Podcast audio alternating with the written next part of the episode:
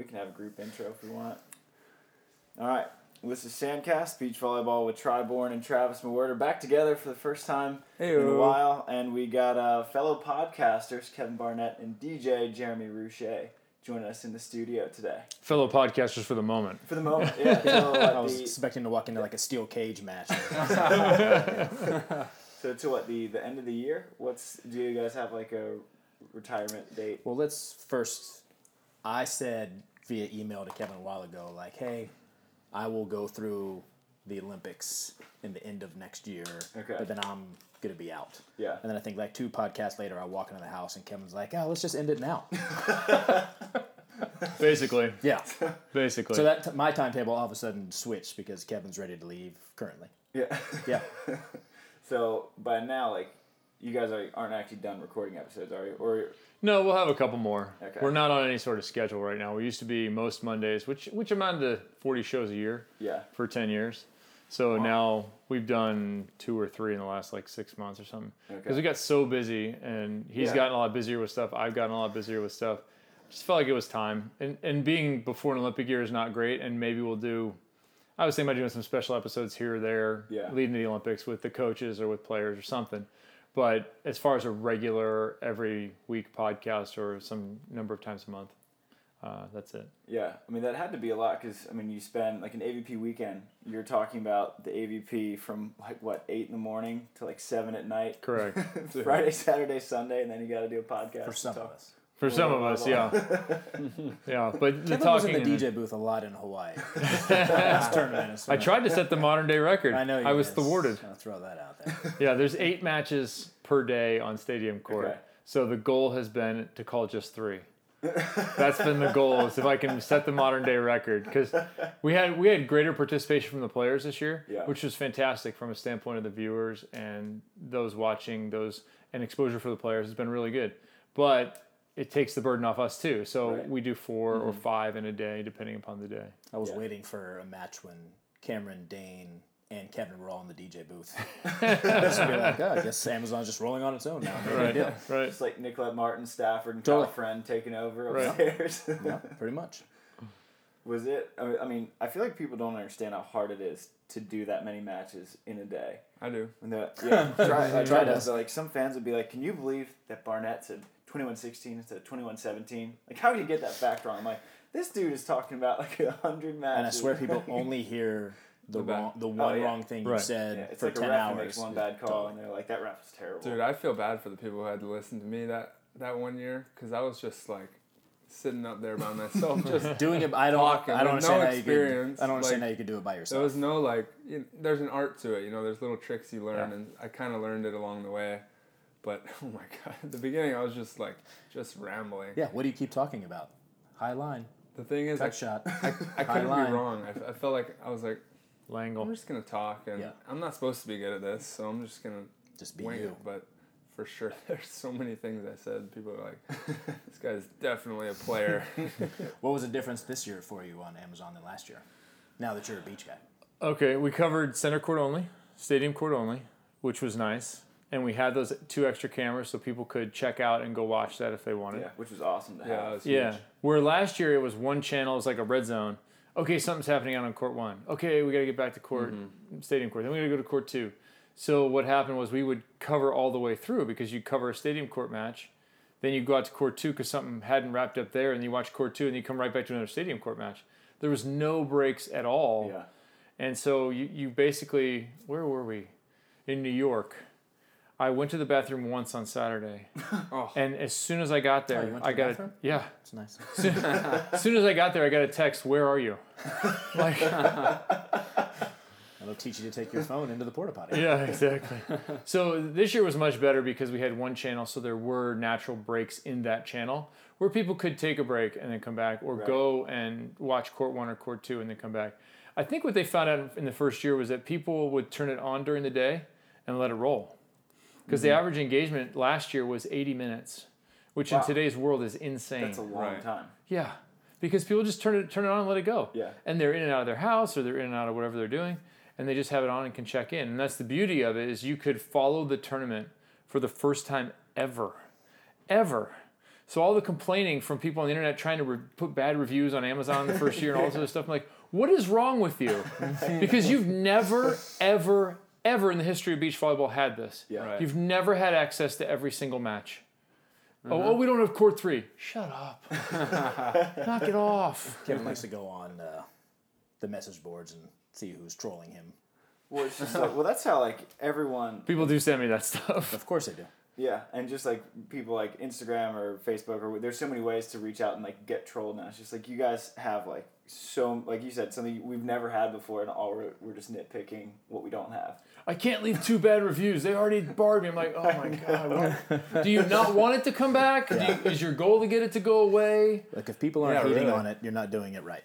Yeah, that- that's a good point. Yeah. It's true. And people said if, if you don't have people that like you and dislike you, then you're just vanilla. You're just driving it down the middle, and why bother? You know. Yeah. Um, so, I, I and I do try and entertain myself over nine hours. So Yeah. Oh, I mean, have to. Have to. And you and Cam seem like you do a, a great job with that. It looks like you guys have a lot of fun. we do, doing what you do. we do. And Dane was terrific this year. Yeah. having Dane come in and be a part of the team was a huge upgrade. Yeah. So that made it a lot more fun to be at work. And uh, second year with Cam, and she'll be back for next year. And I, I assume Dane will be. Of course, he's now head coach at Right. USC. But I assume he'll be back. Having talked to him, so I hope it's the same team because this was a really fun year. Yeah, and you guys like you did a lot of innovative, fun stuff too with the Hammer Award, which seemed like it was a huge hit. Yeah, I No, was pun, no pun intended. yeah, Dude, how did you not throw your back out? by He did. I Asking did. about his groin oh, and his shoulder and That was a terrible idea. trying, Left to, for your trying body. to take I out. Jake and Taylor during a match. yeah. Left shoulder still hurts. Like I think I tore my labor for real. Oh I could have told you that was yeah. Duh. giant Thor 16 hammer. pound like- hammer. Let me just swing this thing as hard as I can. dude. Yeah. Yeah, that's right. Why try to do superhero stuff? Just one hand in it. Excellent point. I should have talked to Tri back in April. Yeah. Yeah, it, it that was fun because it took on a life of its own. Yeah. and and a, a sponsor bought it, so it brought money into the tour and it paid for itself and it's kind of become its own little segment. So that was something cool because all I did with that was back in February I emailed or texted AVP and I said, hey, can I make up my own award and hand it out every week? All I got back was absolutely. So, didn't ask what the award was, Right, what you're yeah. going to be doing. Yeah, whatever you want to do, bro. So I showed up in Huntington with that box, and I was like, all right, That was a great box. here, open it. They're like, what? What? Open it. and there was the hammer. And so everybody kind of got behind it. And it was only really designed to be swung in Austin. I was hoping to hit a ball out, like a full size ball Yeah. out of the softball fields. Uh-huh. Uh, that didn't work. I hit a couple good ones, but not even close. but it ended up being something we did after we hit balls in Austin. That was Yeah. when people decided they wanted to see it on court. Yeah, they, they hopped on board. And now everybody who comes into the general mission stands has to sign a waiver because if Right. Kevin catches one and it's a line drive at your face, it's going to knock you out. Legitimately, is going to knock you out. That's great. We had a guy who came to Chicago and he came with a hammer, like an inflatable hammer, Yeah. and little balls to throw at me. Because apparently in New York I lit him up Yeah. Really? with a, with a mini ball. Yeah. And so the, I get out on court on Friday and the very first swing I take, it scuds and goes right at him. I didn't even know who he was.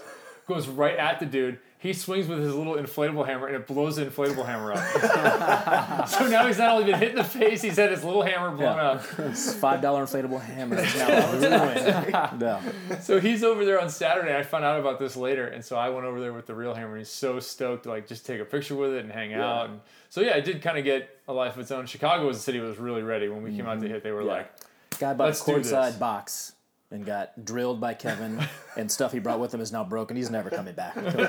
Thanks, Kevin. couldn't have been more Dream come true. Yeah. Yeah. Greatest day of my life. Chicago fans are hardcore. Like they love their That's a great volleyball out amount. there. Best Yeah. people in the world. I don't know. I'm sure for you, Tri Yeah. like what I've noticed over the years, like Chicago fans always show up. I Yeah. mean, the AVP when Don took back over, there were a couple years we hadn't gone back yet, and then our first year, you know, first time for Donald and Steph, and they're like, "Oh, how's it going to be?" I'm like, "Just, just Yeah. wait." And that year the weather wasn't great, so Friday and Saturday they were both looking at me like, "Hey, what's?" Uh, I'm like, "Don't worry, wait till Sunday." Meanwhile, I'm in full panic. But Yeah, yeah. I know, like, and sure enough, Sunday the crowd shows up. That year, the weather wasn't great, but they were awesome. Yeah. Chicago's always, Yeah. always great. Yeah, we had a the last final I made there in 2016, I think. Um, it was like the stadium was smaller. It was Josh or whoever was building it was like going with that like bamboo. Was it the bamboo? Yeah, the bamboo. Yeah, year. yeah, It was yeah. a little smaller, but um, they had like a lot of open space, and everyone there was so much standing room. Yeah. I, I didn't even realize it because I could really only see. I was only paying attention to the front row, and I saw an aerial view after, and people were like twenty people deep all the way out. They opened up like there was in front of the DJ booth. There It was, was, like, space around you between guys, the DJ yeah. booth and like the players' boxes. Oh, right. And they opened that up, and that was Yeah. standing room only, packed the entire way, and then Yeah. outside the courts or outside the stadium as well too. That's Same a cool this thing. That's a cool thing about the uh, like the spread out uh, venues that they've been building. Like part of me doesn't like it because I, I like the crowd to be on top of me. You know, like for example, like when I go to Brazil, if you look at like their domestic tour, or at least a few events I've seen, they'll build it super close to where uh, there's no space. Like no one's sitting on the sand. Yeah. The, and the and the fans are like right there, and it's super loud. It feels very intimate. But then I also like the standing room and and the the boxes. You know that makes it feel like first of all it creates value for the tour, but it also makes it feel like. Uh, I don't know. Everything's more spread out, so it's bigger, and I think you can fit more people in. Well, some of it's camera angles too, so they can't put it all on top of each other because you'll be There- hitting there's a certain lot camera angles. more but that yeah, yeah. that uh, goes into it than, than we know about Yeah. for sure. Like, God, why do they keep putting all this space here? What is this crap? You know, there's always stuff we have to complain Yeah. about. You know, fire marshal and that sort of thing. Is it fire ingress, marshals, egress, whatever. right. Yeah, there's a lot. The rules probably a little different. But it was like that at the Olympics, the way they built in Rio, the way they built that stadium almost felt like it went straight up, Uh-huh. Right. and it felt like all twelve thousand people were on the court, which was a cool feeling. Yeah, that is super It was cool. crazy that 12,000 people fit inside an erector set. I was concerned when I Back first day I thing was walked up scary. and pieces Really? were laying on the sand underneath Oh, the God. bleachers. I'm like, isn't that supposed to be attached to something? Hmm. Let's Oh, just we'll just wrap it and no one will ever know. Yeah, you just exactly no big put deal. some put some wrapping on Mhm. it, some colors, and It's like when you finish something from IKEA and you're like, why do I have four extra? Exactly. Something's not right here. You're concerned. Yeah. Exactly. Now imagine someone has to sit, like six people sit on your credenza you just built. Hmm. right. Yeah, Chicago this year they added screens during the event and unplanned. They put a screen on the side of the big bleachers because people were stuck outside waiting to get in. So at least then they could watch the feed That's awesome. while they were outside. Yeah. I mean, I think next year in a place like Chicago, because we were limited by space, some of these other places, it should end up like Wimbledon, where you have the screen and, and the big grass Right. hill. You're going to have to do that in a lot of these places. I think in Hermosa this year it was that Most way. they had that. It was, Yeah. it looked And it was really great. Cool, It's 'cause been like that every year in. Hermosa. yeah. Yeah, Yeah. every year in Hermosa. But you're going to have to do it in other places. Totally. I think Yeah. because we're drawing more and more people. Because, yeah, the stands are way bigger than three years ago. right. But still, there's a bunch of people can't get in. Yeah. So, And it, I think it looks awesome for the tour too to be like, look at these thousands of people in the spill out area of Yeah. the stadium, which I think is a really good sign. The whole the AVP tour in general is just good. like every year, you know, we've all been impatient. Of course. At times, just like hurry up. Especially the older players who are just like, great, we love that you have a five, ten year plan, but But my time is coming to an end. So Right. it's, uh, yeah, yeah, they're all sticking around. John around. Hyden give you a five or ten year yeah, plan. John He's in. Hyden. Yeah, He's no good. problem. Yeah, he's good to go. He'll still be there. no, but it's it's fun to like be at that five year mark, five year, five years in, five six years in, maybe We're more. seven now. Well, you could look at. Right? I Twelve. Well, think it you, depends at 12, what 19. year. I think Travis tweeted about it, but look at where. First of all, look at where it was in 2010 when it went under, Yeah. and then look at the few events that happened before the AVP really started ramping back It was up like again. the three event year. like if you take a broader look at it, if you take a step back, you're like, "Wow, we, there is growth." Now, is it as fast as some people want? Of course not, but that's just that's just reality. It's not like anybody's holding it back Yeah. on purpose, right? Um, I think it's come a long way. And I said a few years ago, and when we went to Hermosa for the first time with Donald, and then that Manhattan years ago, Beach three right? years ago, Yeah. whatever it was, like the Manhattan Beach and Hermosa Beach. I couldn't, still can't put a finger on, it, but there was just something special about both of those events. Yeah, like I it just agree. felt Yeah. different than it Yeah. had in the past. Um, and I, I, I don't know what to attribute that to other than like it is a slow build. Fans are happy that it's back. Yeah. Play is great. Music is awesome as per usual. I think it was scale and attendance because that was 17's year before I worked there, and you and I are doing the show the whole time. Mm-hmm. And I remember saying after Hermosa and Manhattan, because I went to the end of Manhattan, but I'd watched Hermosa as well. Like this looks and feels like it used to. Mm-hmm. This is an event that the whole city's there, and the Strand is packed, and the sponsor village is cranking, and the stadium is jammed for Saturday night and all of Sunday, and mm-hmm. like that felt like okay, it's back. And it feels like the whole everybody who lived in Hermosa was there. Yeah. I know that's not the case, but that's what it feels like. feels like everybody who lives in Hermosa is like, yay, we're happy that the AVP is here. Yeah, it became a city event again. Right. Where it, it had faded off for a while. It wasn't as big an event as it used to be. Because I when my introduction to it was '91, and I w- went to the Manhattan Open and '92 as well, Manhattan Hermosa Open, and that where you couldn't get down the Strand in Manhattan, and there's so many people. Mm-hmm. Right. You know, but it's getting back to that same mm-hmm. sort of feel, and the Manhattan setup is insane. That's sick. over the Strand Yeah. and the VIP where you can see both sides. Like, there's been some really good innovative stuff that. I mean, the size of those stands are huge. Totally. I love that they put bleachers on the Manhattan Pier. Yeah. This year, I thought that was so cool. That was Yeah. a great idea. Yeah, they've been doing that for a little bit. Yeah, Yeah, it's a good idea. Uh, yeah, there's been some really some really innovative stuff happening. And to your point, Tri, I mean, I know enough about running events to know I don't know how to run the event. Right, yeah. terms of like getting the city to approve, getting the venue, Oh my paying God, I for can't imagine. catering and organizing. I mean, there's so many things going on. Who's the first person People you call? idea. Like if you want to throw an event, like how do you know who to call? Right. You're right. What's the what's the eight mom. hundred what's the eight hundred number I need to call? What's like, the number for the city? yeah, exactly. yeah. I wouldn't even know where to begin.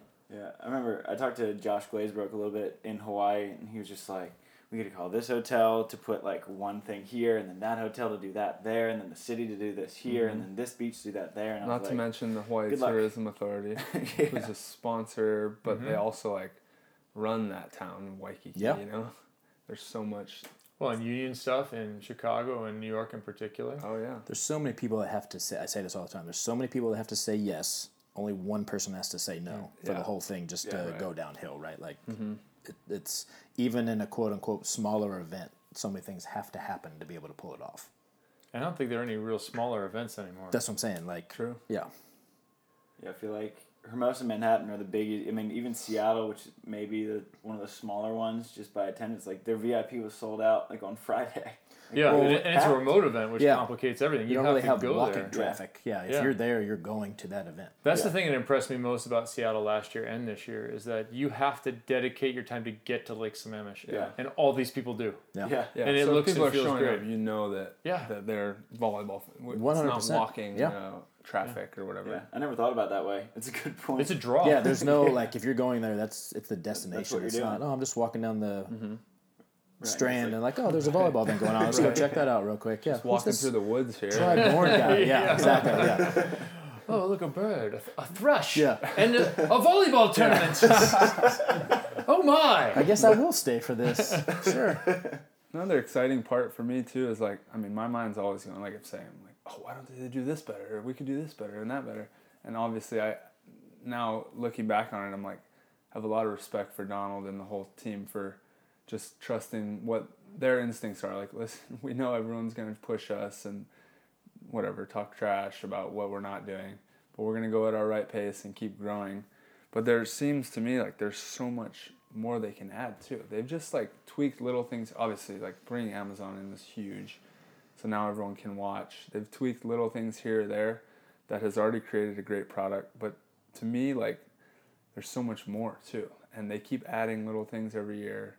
So like five years from now, it could be double. It could be bigger than than it's ever been, and more Yeah. sustainable because he's gone about it in a smart way and not just throwing all his cards in like I hope this works and then a sponsor pulls out and Yeah. and he's screwed, you know. Well, as a player, Kevin can attest to this too. Before he got behind the scenes, like we said earlier, you don't know what you don't know. So as a Yeah, player, yeah. all you know is I show up to the event. Totally. I'm doing this. Yeah. How come you guys aren't doing this? How come you guys aren't doing that? Which are all questions that are valid. There's nothing wrong with pushing the envelope. Like, hey, have you guys thought about this? And maybe they have, and maybe they haven't. Yeah, we probably do have great ideas too. Like, True, I of have- course, I yeah. throw out Should always 20 keep throwing ideas. out One of them ideas. might be yeah, good. and it could be things that they've already thinking about, like, hey, that's on the plate. Maybe we're working on getting that, and next year, three years, like you just Yeah. never know. The thing players don't understand is how much work any one idea is. Right? How much work you're creating. You're like, yes, I like the idea. Do you have any idea how many hours and how much Yeah. money that's going to like take? create an app. yeah. yeah, hard is it? Well, we've Or like- seen other people like throw a ton of money at things mm-hmm. and just go, "Oh, it's going to work," and then that doesn't go anywhere. Mm-hmm. Yeah. You know that players are good at two things generally: is that playing and complaining. They're very good at those two things. Actually, excel. Kevin, you never right. complained as a player. oh God, it was a nightmare as like a 23 year old player. You know? I still run into people that are like, yeah, I remember Kevin when he played. I just you can see them just like, oh man, I just yeah. dealing I'd with say that guy so was brutal. ridiculous. Yeah, 97 to 2000. Like nightmare. And then then I went through a whole sea change, me having to fight through injury and some other stuff.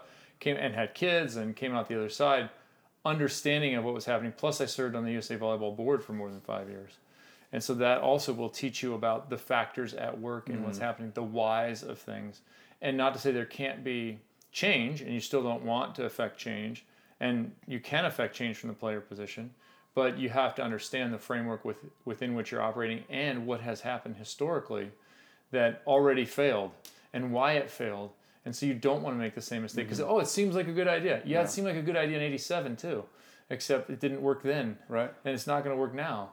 Uh, those kinds of things. Yeah. And and I think even for players who then get out and get in business, like even if you do well as a player, being you, being a celebrity, and that being your business, your business is you, Right. means nothing.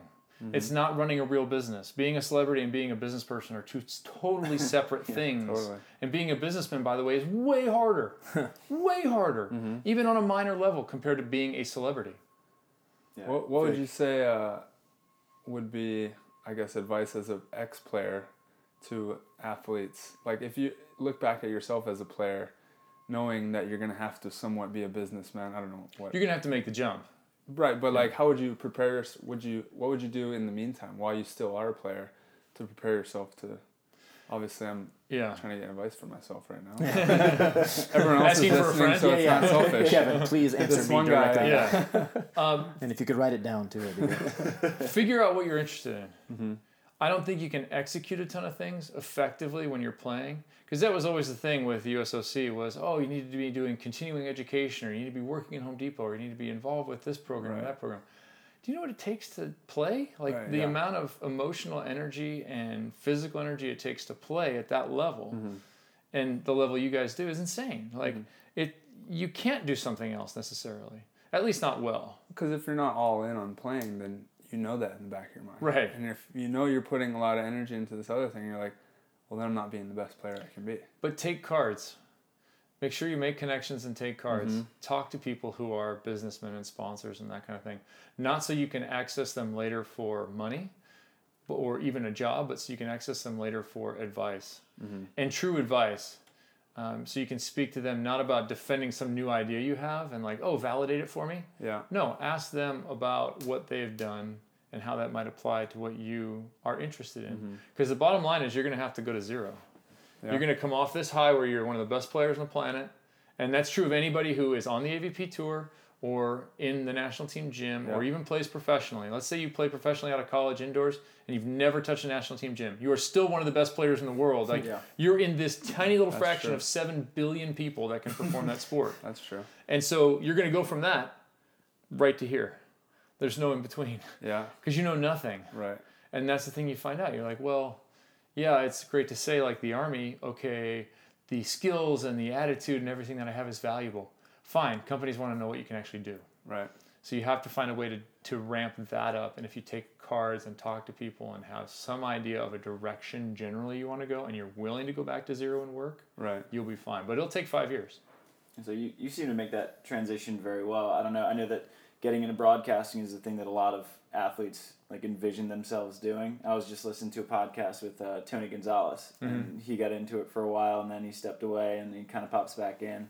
Was that something that you envisioned yourself doing? Because you guys started No. up the Net Live like kind of soon after your playing career, right? 2009. I quit Okay, in so- 06. A couple years It later. starts in nine, yeah. Okay. Uh, no.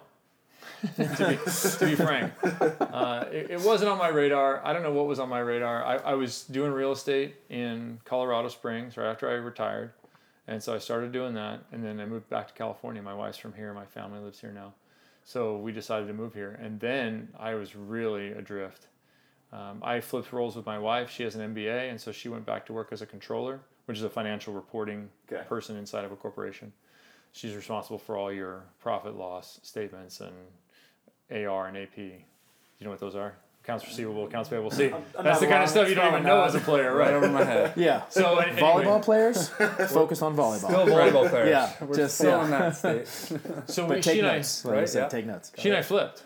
So I'm at home with the kids who are two and four, the boys, and now I'm a stay-at-home parent. So now I'm facing all those same stay-at-home parent things that are not unique to gender, but just unique to position. Where it's like, Right.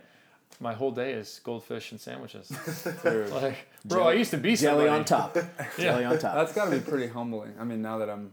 Uh, I used to be somebody. Kids don't. Your kids didn't care at all whatsoever. It's great. Make me a sandwich. No, but i- internally, yeah, sweet. Dad. internally, I'm like, I used Yeah. to do something Totally. that people value. Yeah, and I was. I was awesome. What am I doing here? Like, Now they act like they don't value me, but I'm keeping them alive. Yeah, alive. exactly. Yeah, that's your job. There's one night that sticks out. I was in the back of my former rental house in Redondo, and I, I was back there, and just there was like a wooden stick back there and a whole bunch of moving boxes, and the moving boxes paid for my frustration. like I don't know what the neighbors thought was going on back there, uh-huh. but the moving uh-huh. boxes paid that night for for me being like, That's the Kevin that people knew from his playing correct. days. He's That's- still around. Yeah, There's the truth. that Kevin. Yeah, Yeah. I've thought about it a few times, like, oh yeah, man, I could retire from volleyball. Gabby will be full time actress. I'll just be dad, perfect. driving the minivan.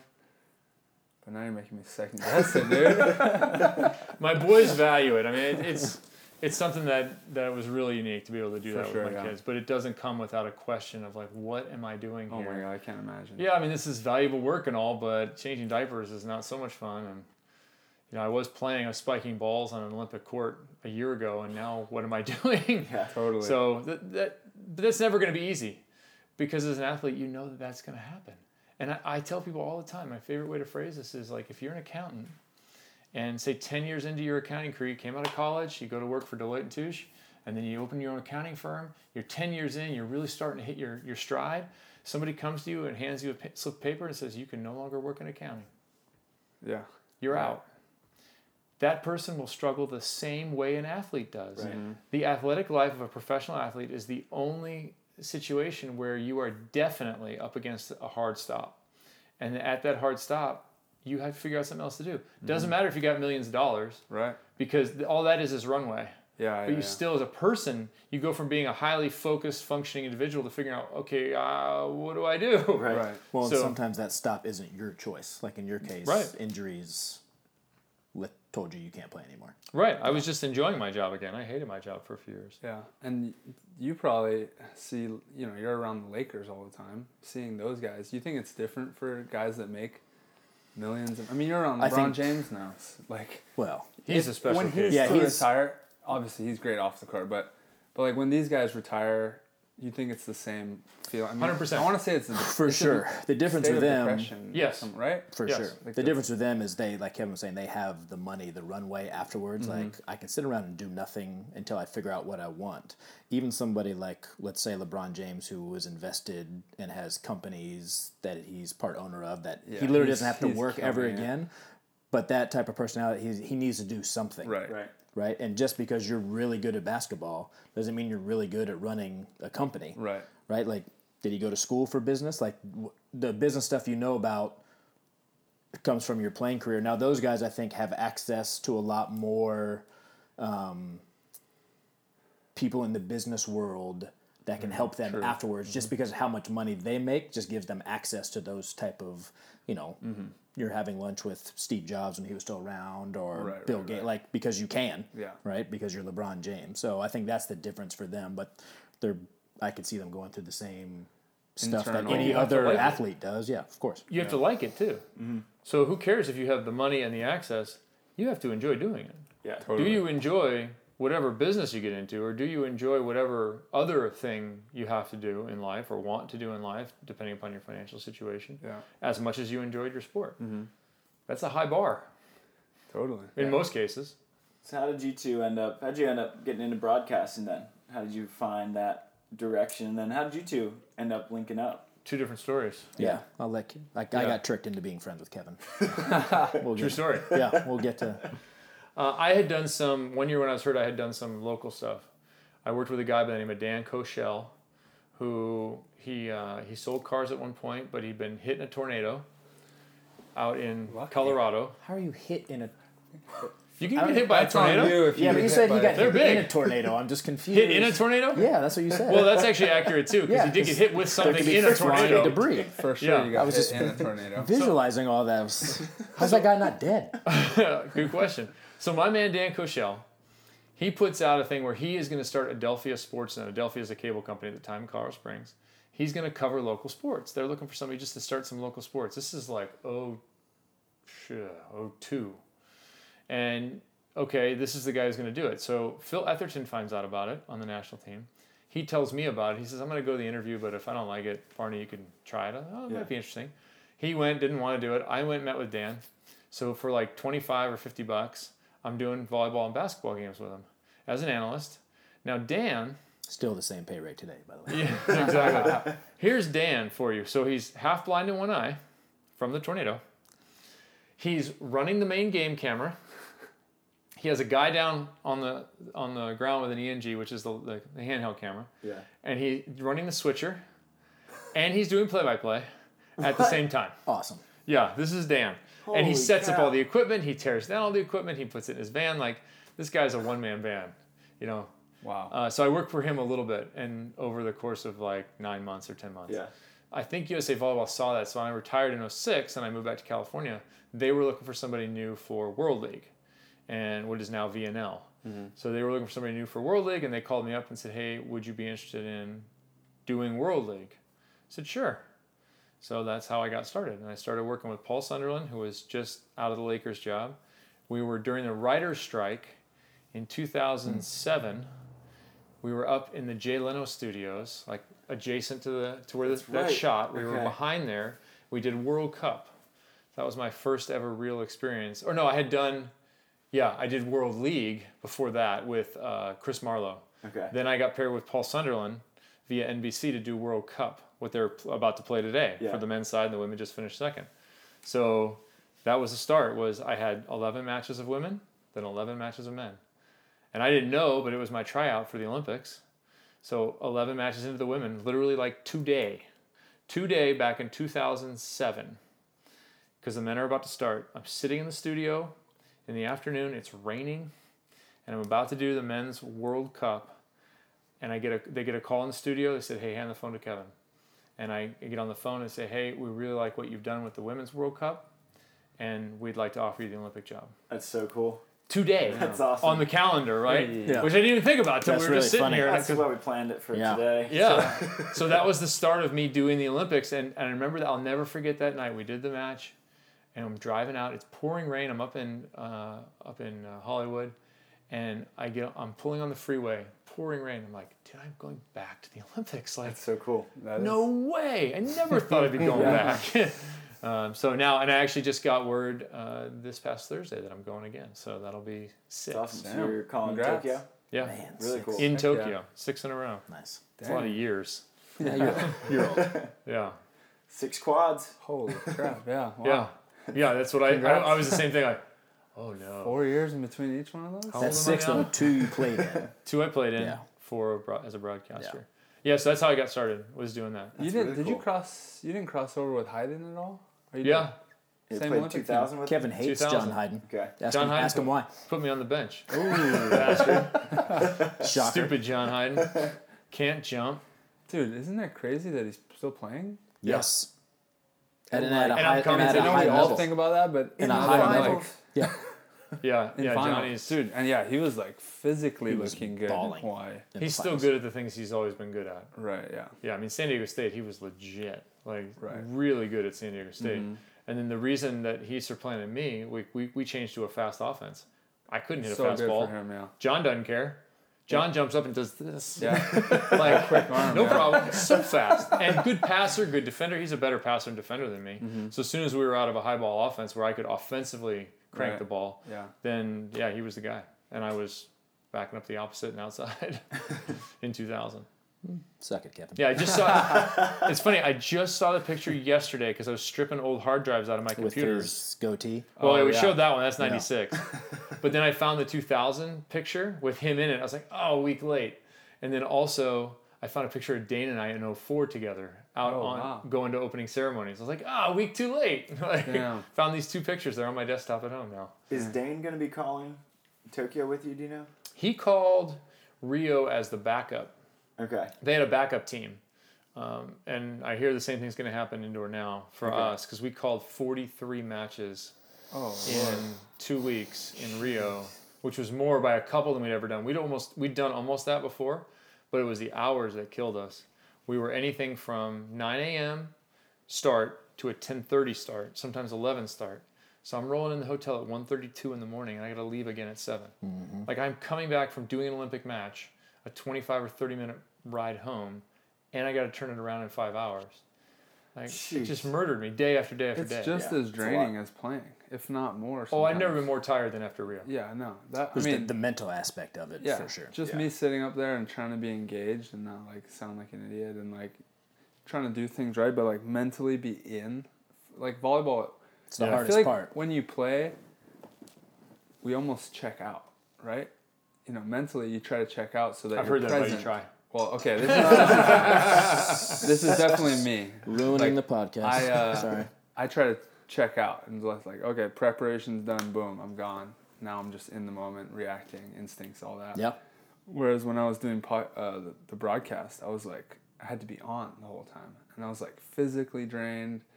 I was like out of breath, going up and down the scaffolding the whole time. I was like, this sucks. Plus, I was, I was also sick at the time, but True. uh, dude, yeah, that's tough. Forty three matches, like I'm. The mental aspect of I like staying in it volleyball and everything, time. but Yeah. holy crap, that's It was not way too much. And you have to be on for And the last the ones. The only ones anybody sees, not anybody, but That's true, the yeah. broad audience, Right. is the last one of the 43 You're the Your last voice two. is gone. Yeah. Like, Yeah. Your Yeah. throat's like done. Yeah. It leads to some wacky moments and leads to some not so fun moments, but uh, oh, I, I enjoy it. It's it's a blast to be a part of that circus. I mean, the AVP is a circus in itself, Mm-hmm. but to be a part of the Olympic family, the Olympic circus every four years is really fun. Yeah. How different was it going as a broadcaster than as a player? Better. Better. Better. Not quite as well. I would say not quite as stressful, but probably stressful in a much different. Yeah, kind of stressful way. in a different way. I'd rather play just because I enjoy playing. I miss suiting up and like armoring up and let's go kill some people. Right. That's how I approach volleyball. Yeah. Like I would like to murder you. Um, I miss that. You don't get that. But You my don't get to hotel murder room was. people on the broadcast. Is that what you're saying? I mean, I could pick up Bob Costas, but That's uh, yeah, you don't get you don't get that. But my hotel room was way better. My food was way better. um, it's fun being on air and kind of monkeying around. It's not as taxing physically Right. in in terms of joints and stuff, and Right. just trying to make it through that kind of stuff. So I I, I enjoy both, but. I would play. I would play. I think I think it's silly. Anybody who says they wouldn't play, like, Right, well, then why did you? Yeah. Because there's nothing better than playing. Yeah, because I know that when like when we had Jose on, for example, he said that to be a, a good coach, you kind of have to kill the player inside of you. I didn't know like as a broadcaster if you just had to like, because I'm sure you probably had moments where you're like, oh, just like put me out there, like I'll put Warm-ups. away. He's like, I could have put that away. Warm ups. Yeah, exactly. yeah, Yeah, it's warm ups where I feel that. Like I, I especially if you put on good music, like Jeremy hit the right song for me, and Yeah. I, and I, I'm get ready. the blood flowing Yeah. I get out there and spike 11 and a half feet, no problem. yeah, Except the first jump I take, my both my knees are gonna shatter and crumple down in the sand.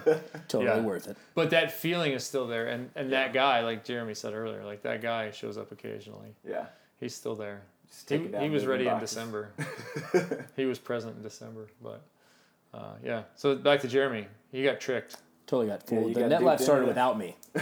Yeah, It's failed that by life started in 09. Started in 09. I came in January of 2011. Okay. Um, but in Long Beach, 2010, the last AVP event of that season, Okay. Reid Priddy came up and introduced himself to me and Hmm. told me about the Net Live and would I want to be a part of it and just contribute like music side. Geeter was already there, Kevin was there, Reid was there, but it started with Kevin Reid and Dan Madden.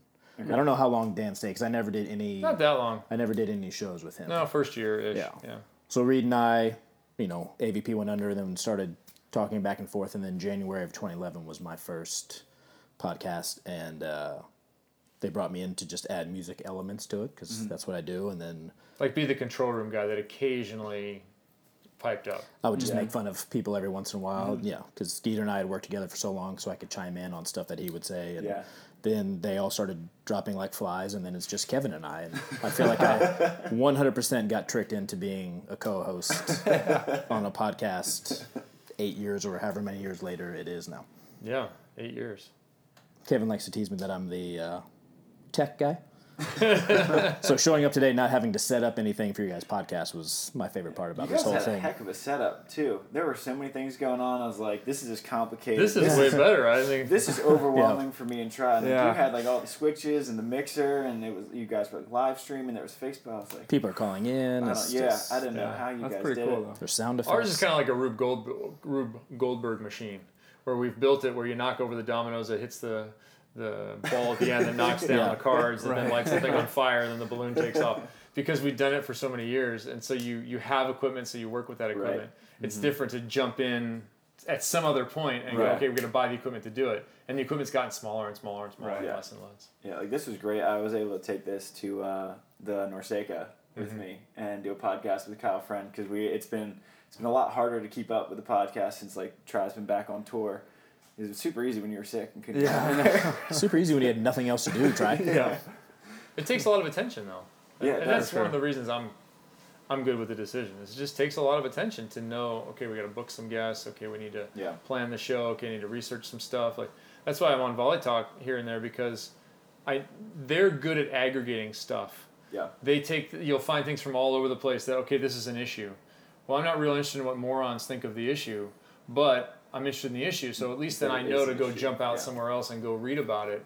Um, even If it's some- an actually an issue. Right. right. Sometimes You it's really have not. to On parse Volley your- Talk, sometimes you it's gotta not parse actually an issue. Yeah. The Ira.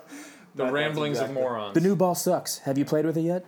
No. So Have then, you how do you even know? seen it? Yeah. How do you? It just those. It's those things that just you know people are just complaining to complain Yeah. for whatever That's reason. what I set a um, a limit on my computer to get Volley Talk for like two minutes a day, so I can only It skim it, cuts you just off to on see purpose. If anything is relevant, if not, which like ninety nine percent of the time, nothing relevant, and I pop back. I'd I'd have- Peter wanted to fight with people. I'd have no problem with Volley Talk if everybody used their real name. Yeah. yeah, no, that would That's be fine. great. I'm all for criticism. I have no problem.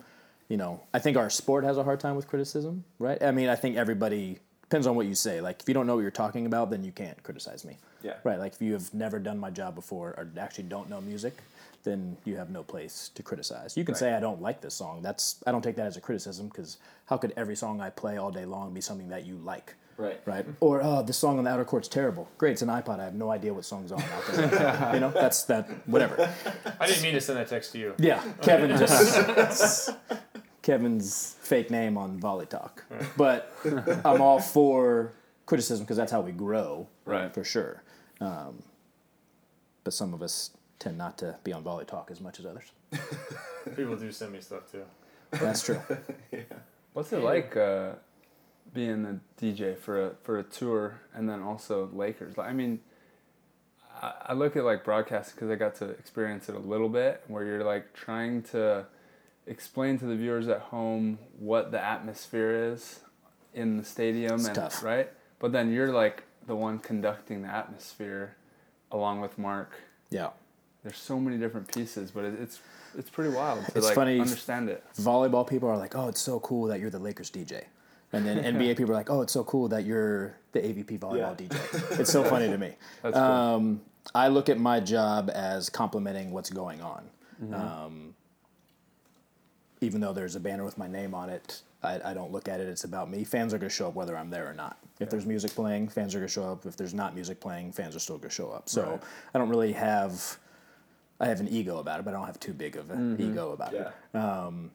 I just I want to compliment and not take away from what you guys are doing on the court, um, and that's how I look at my job and how I've always looked at it. And same with the Lakers too. Um, if the game is boring, I can't be playing music like it's a game seven and trying to get everybody losing their minds because that's just fake energy. But uh-huh. same at a AVP event, if the match is boring, my job is to not add to the boring of it, but like not fake it because Right. the fans will tell. They're like, mm-hmm. bro, it's twenty to five. This match uh, sucks, but everyone yeah. stand up. And Yeah, or it's the ninety, or it's ninety-five Yeah, oh, degrees 100%. outside, and I know if I waste all the crowd's energy right now, I'm not going to have them for the finals. Right. Right. So it's those kind of things as well too. That's crazy. That's stuff that like nobody thinks about. That you know, it, it seems like you're just like oh my. playing Trust me, music. my, yeah. the people walk in there and like, I'm I'm sitting there, so it doesn't really look like I'm doing anything,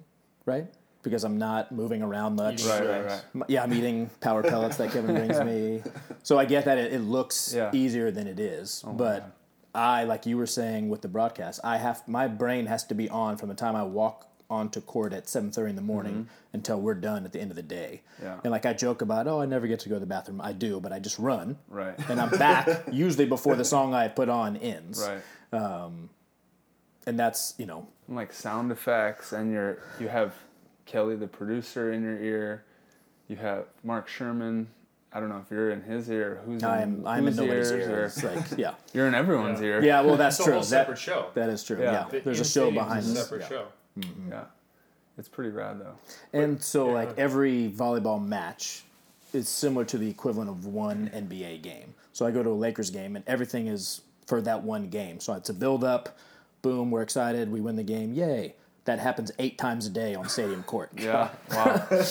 Right.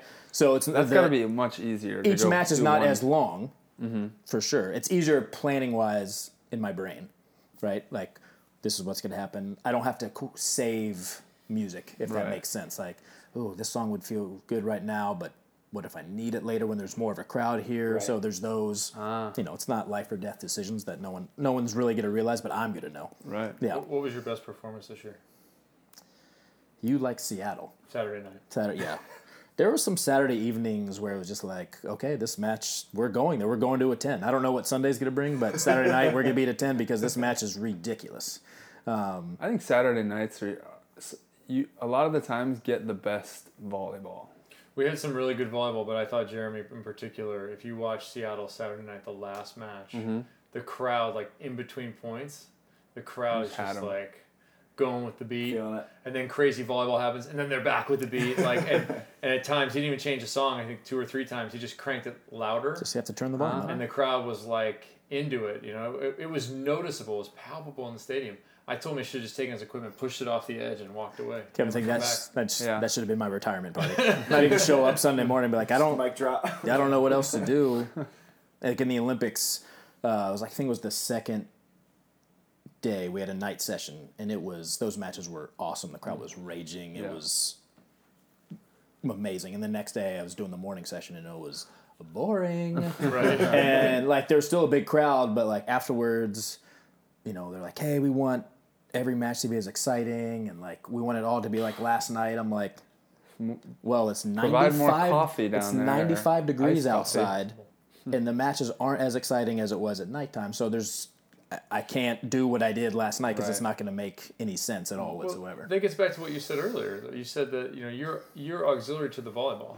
Correct. I feel the same way about the broadcast. Like I'm, we're auxiliary to the volleyball or any of the stuff I made this year. It's all just designed to make the show of the volleyball better. You can't be screaming at a trying to make a, a boring match sound better. Like No. Oh, because it's, not gonna- it's not going to come off as authentic. Down right? Yeah. 13. right, Yeah, unless that's your personality of being at a 10 all the time. right. Yeah. You know, then it doesn't come across as authentic. Right. Yeah. No, And there that- are guys like that. And that's something you kind of mentioned earlier is that the world tour is kind of opposite. Like they push that They're 10 wrong. volume or that whatever. They do. They, it's, like, it's literally at a 10 from the time you walk in have- to the time you leave. Yeah, which is great.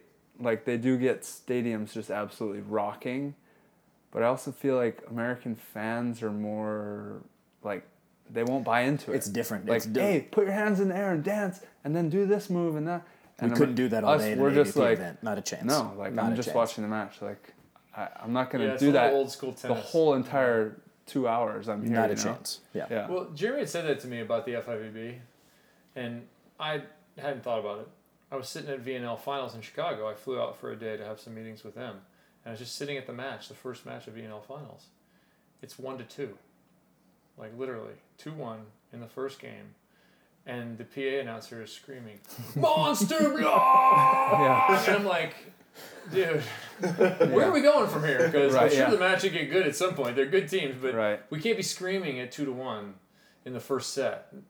Relax. Yeah, yeah, yeah. And every Unless point it is is like like the sickest bass block. and like Correct. But then you're coming back down. But if you're Yeah. at a 10 at 2 to 1, Yeah, exactly. what's happening when it's 25 all mm-hmm. in overtime? Like, if you're already 10, bring where do you go? volume. eleven. Where do you go, right? Like, Eleven. no such obviously. thing. You can't go 110%. It's feel only 100%. Well, you should raise your game, please. Stonehenge. I feel like us having like the a pretty extensive background in athletics, we know like as players you can't be at 110% like going crazy at 2-1. Mm-hmm. Cuz like Right. it could be a 5 set or an indoor or like you could go 3 sets and if like you're celebrating going nuts at 2-1, you're not going to make it and like you've been around sports for so long like basketball like you're never going to see LeBron going like ape shit Of on course the not. first point of the game. Or, course not. or even in the pre, even in the regular season at this point in his career, Jeff right? Conover on the AVP asked me all the time, like on a Friday, he's like, How, how'd you do today? I was like, well, I was an A for a Friday. Yeah. There right, that's a different A than Right, right, Sunday's right. Right. Yeah. A. Right, that's You bring your Friday A on Sunday, you just got to C or 100 B, exactly. something, right? Mm-hmm. Yeah. B minus. B minus. Where did you like where do you learn how to like be a really good DJ? Cuz I feel like there's no like It's experience. DJ 101. Um, the hardest part of It's not Alfred DJing. El Camino. Yeah. the hardest part of DJing is know what song to play when. Yeah. You don't have to be the best mixer. You don't have to know how to scratch. You don't even know how to blend songs together. If you Yeah. know what song to play after the next song or for the moment, that's what makes you a good DJ. And a lot of that is experience. Like I've each AVP event is different. The weather, the crowd, the location, because they could be great matches, but if it's pouring down rain outside, okay. Or if it's 95 degree or in Hawaii where it was 80 plus with 95% humidity, Why it was warm. you know, that's going to affect the crowd too. Um, But like same thing with like doing clubs. Like I could do a club set at the same venue on a Friday night and play that exact same set that and it killed Friday night. Play the same exact same set Saturday night and it's not going to have the same reaction. Yeah. Um, and that just comes from experience. It's just reading the crowd, um, knowing kind of what they want, right? Like getting into sports, I didn't even know that was a thing when I first started DJing. I had no idea sports DJ was a thing. Um, and so I kind of, no one taught me, I kind of, looking back on my first year, those things of like, you don't know what you don't know. Thank God, because I was dead terrible. Compared to like where I feel like I'm at now, which is a good, that good, good thing, right? Like hopefully, but like I remember my fir- Fort Lauderdale, my first tournament. I for the first few years I set up all the speakers. I got in like on a Wednesday. I left on a Monday. It sucked. Um, set up all the speakers, but I set them in the stands because an AVP event is different than any other venue. Because if you go to any other venue, the speaker stack's usually hanging from the middle of the Right. arena, where here. How could whatever we could have a big crane holding Right. that over? So to try to get the audio evenly distributed throughout a stadium like that outside is not ever going to happen because something people don't know if the wind blows, it blows the highs and the mids. So if you're sitting to the left of the speaker and the wind's blowing to the right, you're not going to hear it as much as the person literally sitting five feet away from Right. you. So my first tournament, um, I was probably way louder than I needed to be because the speakers were facing away from me. And the generator went out during the finals. So all power went out, all music went out. The entire started stadium singing. started cheering that the music was turned off. That was my first oh. event. It was awesome. It was awesome. And I knew that they were cheering the music off because it was killing them. I was blasting them in the face. Yeah. So those are things that I've learned over over the years, not to kill the crowd. I think it's probably similar to being a comedian where like you have to bomb Totally. to get Right. better, and I feel like as a DJ, like you have to have somebody cheer that the music's gone to get better. One hundred percent. Or like this song is awesome, and I play it the next night, and the crowd is like, "Nah." I'm like, "Why did that song fail right there?" Yeah, it's and there's other different things, yeah, different crowd, but there are a few songs that always work. Um, how much of it's formula and how much, it, how much of it's just feel for you now? It's probably a combination of both. Um, because let's be honest, some AVP days on stadium court can be boring. So I'm just kind of going through the motions. I could think of a couple of matches off. Yeah. Um, there's a little bit of formula of like in the morning, you know, I'm not smashing people over the head, but I still want to give a little bit of energy. But if I'm playing music at 7:30 a.m., I can't be thumping you out of the stadium, right? But I also don't want to put you to sleep as your as the players are warming up. For I think it was what Sunday, uh, Chicago, uh, the McKibbins were playing, and Maddison kind of comes up from the DJ booth. He's like, "Hey, uh, they were the first match Sunday morning." He's like, "When, uh, what time did the bangers start?"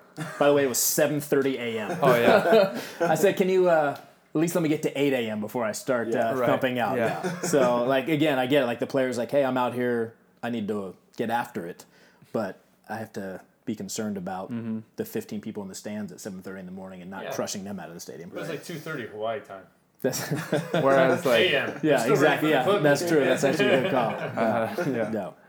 That's true. And like sometimes for me, I, I'd be like opposite. Be like ready for a final and be like, yo, DJ, throw some nice island reggae on for me.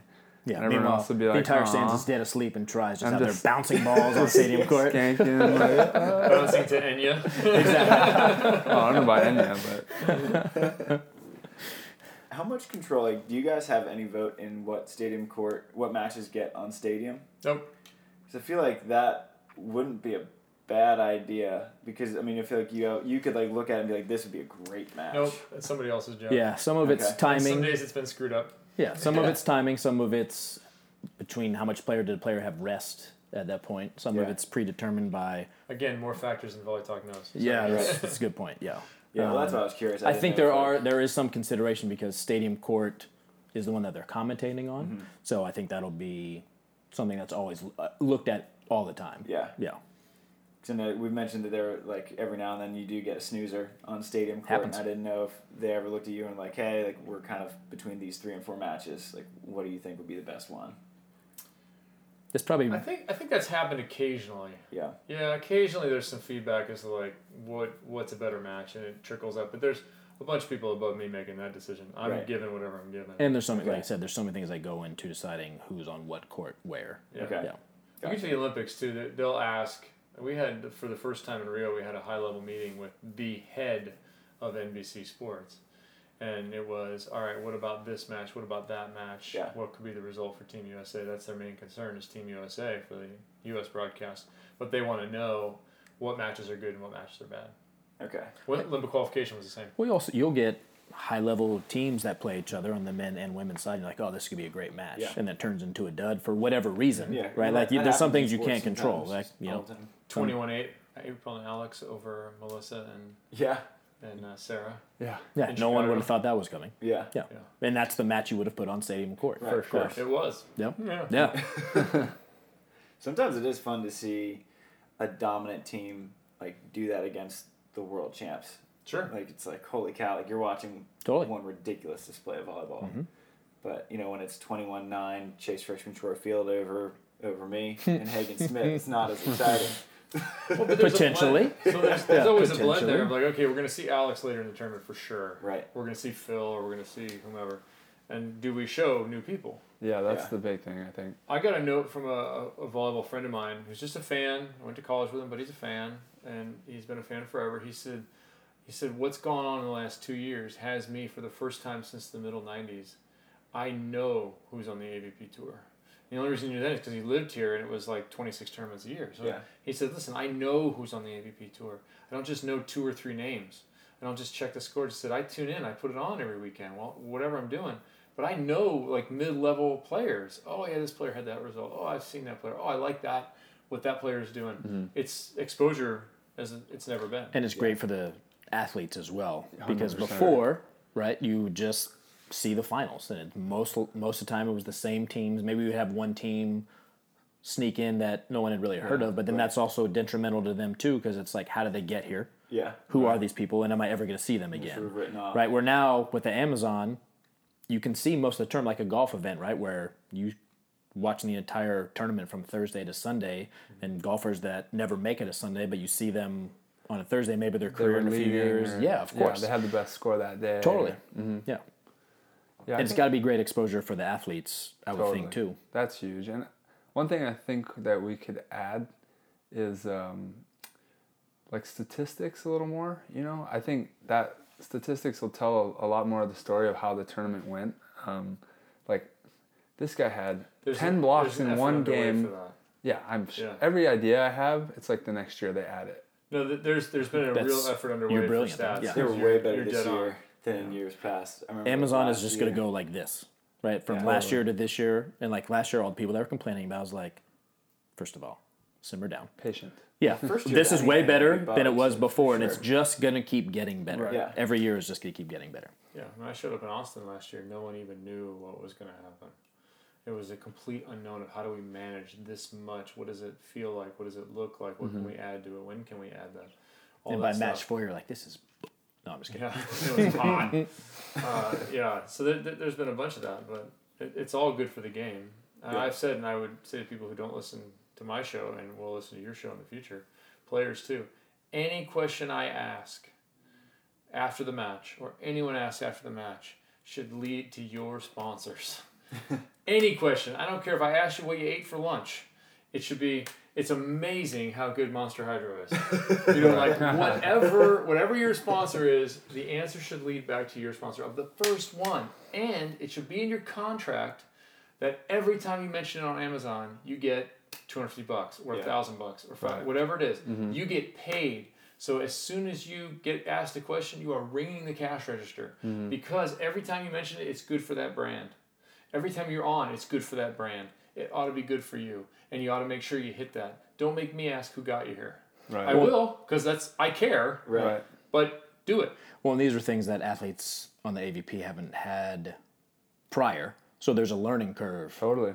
too, right? Like where the first year, like, oh, do I have time to go on the Amazon now? Where now I hear players like, I haven't uh, had a chance to go up on the Amazon Oh, set this weekend, right? Which If you're not dying to get up there, you, you of don't course, but like it takes a while to get job used to that, and then the how often you get to name drop your sponsors. Totally. Where now it's gonna become just habit. You and I are gonna be talking without anybody around. You'll be like, yeah, well, my sponsors, Monster Hydro and Kona. I'm like, try it, simmer down, bro. I'm not paying you, but that's what it's gonna get to, right? You'll get used to doing it. Uh, yeah, exactly. But show for a sponsor too if you want a sponsor. Come Yeah. up and say, I want this. I love this company. I want to be a part of that company. Do that.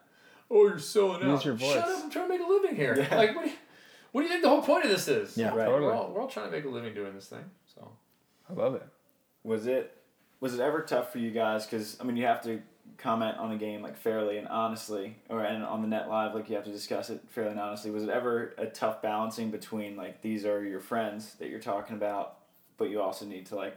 You know, if, if say like Tri, like dove too many Few people times, didn't you're like what I said." Like, why don't you like, like seal your line a little bit better? Was it ever tough to kind of like have that balance between like friendship and critique? For me, no, because I've never played the sport at that level. Mm-hmm. So I tend to back off from criticizing play. Right. I can be like, oh, that was a bad shot. Yeah, because it went out of bounds. Right. Right. But was it a bad shot because Phil was taking up 90% of the court? you know what I'm saying? Like those little things that, like, Mm-hmm. somebody like me just, oh, Tri hit the ball 10 feet out of bounds. Yeah, Yeah. because he's trying to hit over Phil. Of course he hit it 10 feet out of bounds. Or I was aiming So- for the hands. Yeah, exactly. So- So like I don't I don't find myself critiquing players like that. So I've never had a player. The only player that has ever come up to me was um, uh, why am I totally blanking on his name right now? He's gonna be so upset with me.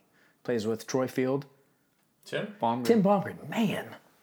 Now he's, re- now he's really gonna be upset with me. Did have a new kid. I was jokingly making fun of his dad hats that he wears. Yeah. And so he came up to me jokingly. He was like, "Hey, if you're gonna make fun of my hats, you need to give me hats." Right. So like that was fun, but I was saying it in The you know meanest thing Tim Bomgren's ever ever. said. Yes, exactly. Yeah, Tim me just upsetting Tim Bomgren, whose name I just blanked on. That's terrible by me. all you were seeing was like wild lefty, huge shoulders. Correct. Yeah. Well, he's a defender now. I'm not used to him At playing like five a.m. cranking balls. Yeah. yeah. But for you, I'm sure. But you didn't play against a lot of these beach players. Not these guys. Other but, than but John I've run a foul. I, I've, I've run a foul of people over the years. It Yeah. happens. I'm an, I'm an opinionated person, and I try to say to people, okay, if you think I'm wrong, show me how I'm wrong. Yeah. If I got something factually incorrect, my fault. And I've had that. That's happened. Yeah. Inevitably, if you do 10 years of a podcast for two hours on average a day, you're going to say something that someone doesn't like or that is incorrect. If you Yeah. give an opinion on anything, somebody Yeah. is going to disagree with that Yeah, if you don't like my opinion, then change your stats. Fine. You know, if you don't like my opinion, change your economy. That's not my problem. Yeah. Just understand that it's an opinion. So like an opinion Well, doesn't mean it's a- Sure. it's Doesn't a mean you should change It's your just- entire game because Kevin says, "Oh, Tri has a hard time with a wrist away." Like, let's say that's the case. Yeah. Right. Let's try all week long now. Gonna Dude, go my prove hand you wrong. taped, Yeah, exactly. Exactly. My wrist won't Yeah, even like- turn right now. Great. Shut up. yeah. And we've always said too, like if you have an issue with anything we've ever say on the net live, you are more than welcome to Mm-hmm. come in Yeah. as per evidence and let us know, which I'm all for. Like I don't think my opinion, you know, I DJ for a living. Yeah. So sometimes I have to defend the fact that I've been on tour for 17 plus years where there are some things I feel like I'm allowed to talk about and give my opinion about. Yeah. And mm-hmm. other things I don't. Like I said, I've I don't play. I play volleyball. Everything I know about volleyball is from watching the pros on the beach play. Yeah. So Which is valuable. 100%, but that doesn't mean I know how to play, Yeah. right, against Phil or Jake or like Taylor's digging everything. Hit it where he's not. You know what I'm saying? Like, sure, of course, duh. Do you think they're trying to hit it directly to Taylor every single time? No. But that's not, I don't feel like that's my role to talk about that stuff. No, they're hitting balls and going, "Why are you there?" Yeah, exactly. No, it, it look. You need analysis of the game. You mm-hmm. need that. You need people with opinions, and it's fine that people have other opinions. They're passionate about it and disagree with you. Great. Yeah. Um, I've I've run into some problem with players. One indoor player because I I had been told something, and when I when I put it on the broadcast, I think I was a bit harsh with it. I think I I took it maybe a little too far, and he confronted me about it. And I said, "Dude, listen, I this is what I heard. So if I get told that, then then I say it. You know, it's not my opinion necessarily. It's Right. whatever was out there." Um, and I and I think I took it a little too far. I was with Kavika Shoji, mm-hmm. and I appreciated the fact that Kavika came up and talked to me, because I'm all for that. Like if you disagree with me, come talk to me. Yeah. Yeah. No problem. For sure. It's not like I'm over in some corner trying to say something about you at a party and hoping you don't hear. Right. Yeah. I, I don't like to do that. I'm saying it on a broadcast, You're so definitely- you're Yeah. probably going to hear it. Yeah. if I have an opinion about you, I would say it to your face. And and there are things that I've said on the podcast and uh, that I would say about people who are influential in this sport. Mm-hmm. And I said, look, I will say it to your face. This is my opinion. This is why. And if you disagree, fine. Tell me why. Tell me Yeah. the facts of why you disagree. And Kavika did, and uh, we've been fine since, as far as I know. I mean, we've talked years and years. And do I think that was a little harsh? Was that a, a mistake on my part? Yeah, I think so. In in retrospect, I think it was a little too much, um, and put him in a position that was bad. So. Um, it, it's gonna happen. But that's never your goal, is Right. to. I don't want to hurt somebody. Yeah, we're never team. trying to like talk bad about, talk them Yeah. down just to talk them down. Like, Yeah. that's never. No, I'm a cheerleader. I like the sport. I, I like players doing better. Like this year when I was doing some shirt designs for players, doing the hammer, doing the art in the background, like I'm trying to add to what's happening. Doing the table with Nicolette. Um, I, I want to add to what's happening. I care about the people and the players. They asked me, somebody asked me, one of my longtime broadcast partners, about being on the beach now and said, Do you like beach volleyball more now? Because beach can bog down, like indoor can bog down. Beach can do it worse because there's four people instead of 12. Mm-hmm. And it can bog down. And I said, Well, I really like the people, so I'm more invested in the people. Yeah. And that's kind of what the Amazon broadcast is about is why do people tune in? Are they tuning in purely for the volleyball? Yeah, like three people, right. a few. They tune in because they like volleyball because they're also get invested in, I want to watch Tri play.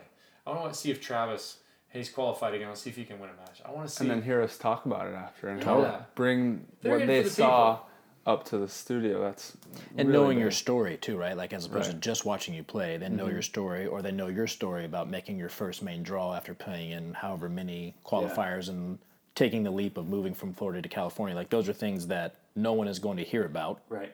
unless there is something like Amazon. Yeah. Yeah. Like Yeah. he went pro when, or he, when I went pro, you were just like learning. He just picked up the ball for the first time. Yeah, that's crazy. right, And we're the same age. Yeah. right. Yeah. That's pretty wild.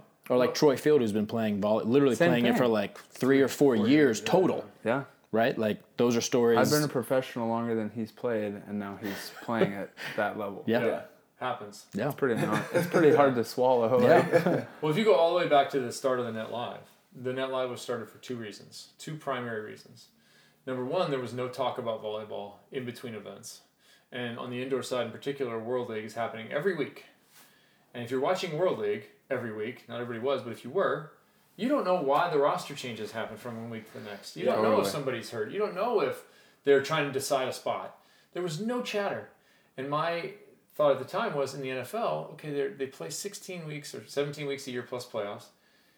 They talk about it constantly Yeah. Every day. Yeah. every day, and now you have For the Thursday, entire year. Monday, whatever. But before it was just Sunday and Monday, Right. Done, right? And you still talked about it. Right. And the same thing didn't exist for volleyball. So that was one reason.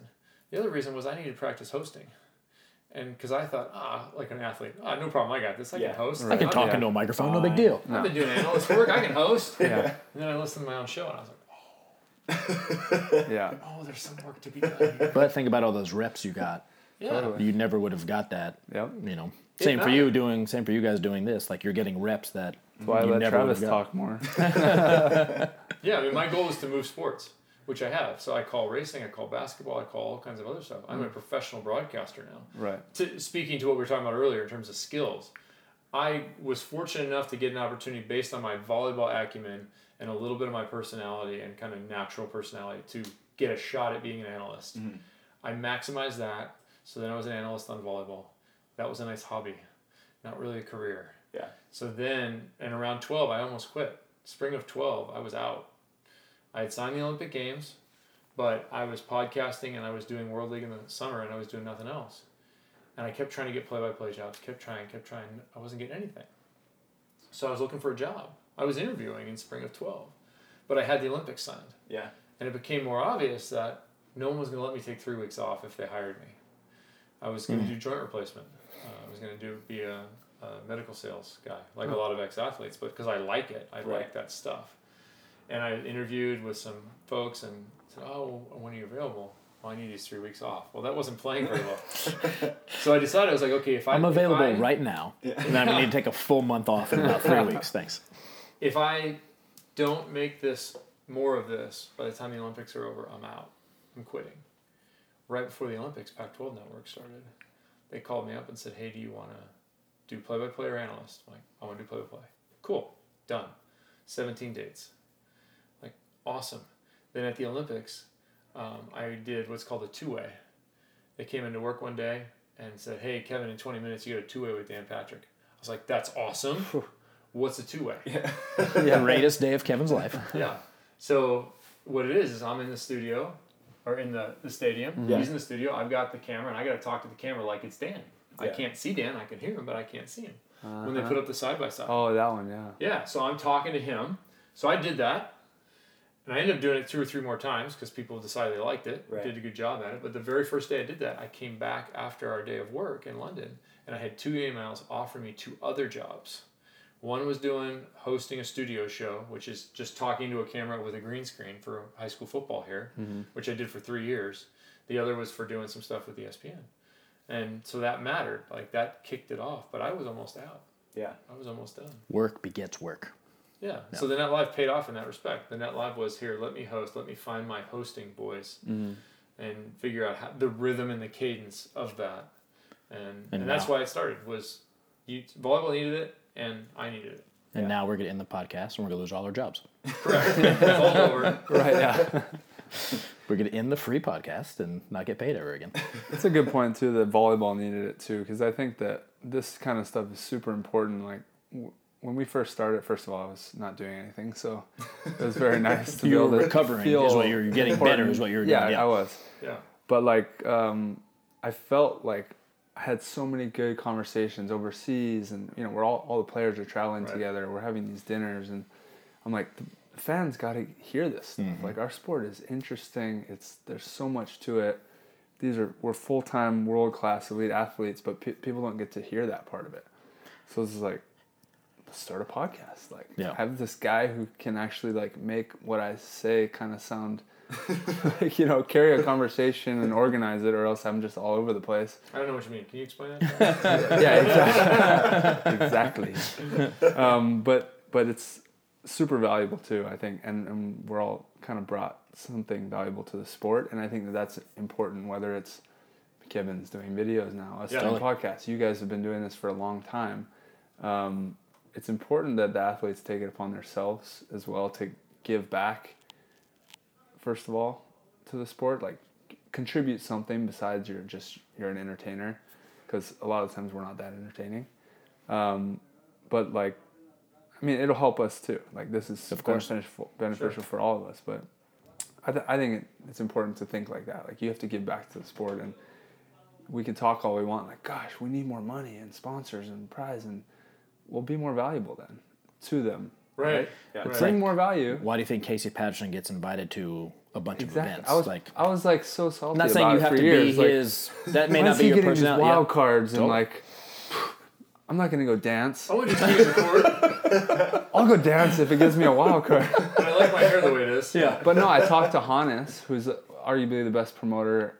He's the, the best Right. promoter in the on the international Beach stage. major series. Yeah, and and that. he said, he's like, I asked Casey for something and he'll do it no matter what. And he's sitting there as a promoter, like I'm putting everything, all these millions of dollars in, and he goes to players and they go, No, I'm playing tomorrow. Like I'm not gonna do this or that or whatever. And Casey would be the guy. Yep, anything you want, and I'll be high energy and I'll smile and blah blah. So I've been trying to be like, I'll do that. Yeah. Listen, Look, when you get to the pro level of any sport, it's entertainment. that's what we are, right? It's all it's We're once there are commercials, I it's could all move. about entertainment. Yeah, I could Yeah. I could be the tenth place team on tour and get more sponsors and more value and make a better living than the guy who's winning because I'm more entertaining. 100%. And you don't really Yeah. think about that. When I came out as a kid, I was like, just win, and then all these sponsors are gonna come and everyone's just gonna give me money, basically. And it didn't happen. I Which was like, where the that hell used is to it? be the case Yeah. in the Well, oh, sport. to a so certain much money. extent. To It'll, an extent, it'll yeah. It's help. an overflow money. yeah, yeah, yeah. But yeah, you know what I mean. Like Then you're gonna at this point right now, you really have to create it yourself. hundred percent. you have to bring value. Oh, right, That's right. what you have to do. Whatever the situation, and this this is valuable no matter what you're mm-hmm. doing. Bring value. Same for me. Why do I do all the art? Do I need to spend all this time doing art? Right. Yeah. I enjoy it, but I enjoy bringing value to what I'm doing. I enjoy going to the event and bringing extra stuff and doing the hammer and hitting balls into the crowd. Like, And the, the blend between show and sport is a delicate one. In Hermosa, I think it was Hermosa, we went out in the middle of the women's final and hit balls. This it was the last time to hit balls, and here it's the women's final, and we're hitting balls. Well, why are you hitting during the women's final? Because it's a show. Yeah. I mean, that's yeah, that's the truth. It mm-hmm. is. It's That's a what it comes down to. Yeah, and if you don't get it, if you do, if you think the purity of sport is ruined by the show, then you can go off in obscurity with the purity of your sport because it won't mean anything. It's got to be fun, If it's just pure, then nobody's getting paid. right? I mean, that's the bottom line, right? And, like, and if you're pushing, if you're pushing against, you know, if you're innovating, like you were saying earlier, I got ideas, I want to do this, I want to do that. You're occasionally gonna do something that's terrible. Mm-hmm. I mean, I did something this year. I was trying to do. We've done plenty, It happens. but This they've kind of just talking to you guys right now, it just seems like a bad idea. yeah. I wanted to do. My idea was to do a costume for each city from a movie. Okay. and do a character with the history of the event or the history of the city. Yeah. Well, it turns out, you know, doing characters in that context is way complicated. so I'm doing Jeff Spicoli down in Huntington Beach, and while I'm doing it, while we're shooting it, I know it sucks. like this is horrible. the inner dialogue is like, this is not going well, Kevin. Yeah, and they're like, well, let's do it again. I'm like, I don't really. Okay, fine. This is. So I do it, and I actually got grief from the production side about like it wasn't funny. I go, yeah, I know. I'm surprised we aired it because Yeah. Bomb that. Yeah, it happens. totally bombed. So I tried it again in Austin, and I toned it down a bit. I just went with the costume and Yeah. with the history of. It was okay, but it wasn't worth continuing. Right. Mm-hmm. But you have to know that. You got to push against that to Yeah. know. Okay, that that sucked. Yeah, it's hard to know too, like when to kill an idea, or or when you're like, okay, well, if I just make a couple tweaks, this will be good. Right. I Right. feel like that's one of the harder things to like kind of understand about new ideas. Well, and how is we that- how will you get better if you're not trying new Right, stuff? Exactly. Yeah. Yeah, there's a delicate balance to that all the time, all the way up to the tour level. Yeah. If you try something and it doesn't work, do you Mm-hmm. try something else, or do you keep banging your head against the wall, or not? Do we serve Phil every single time just to see if he'll get tired? Let's find out. This Oh, the score's twenty-one to three. That didn't work. Yeah, son of a. Yeah.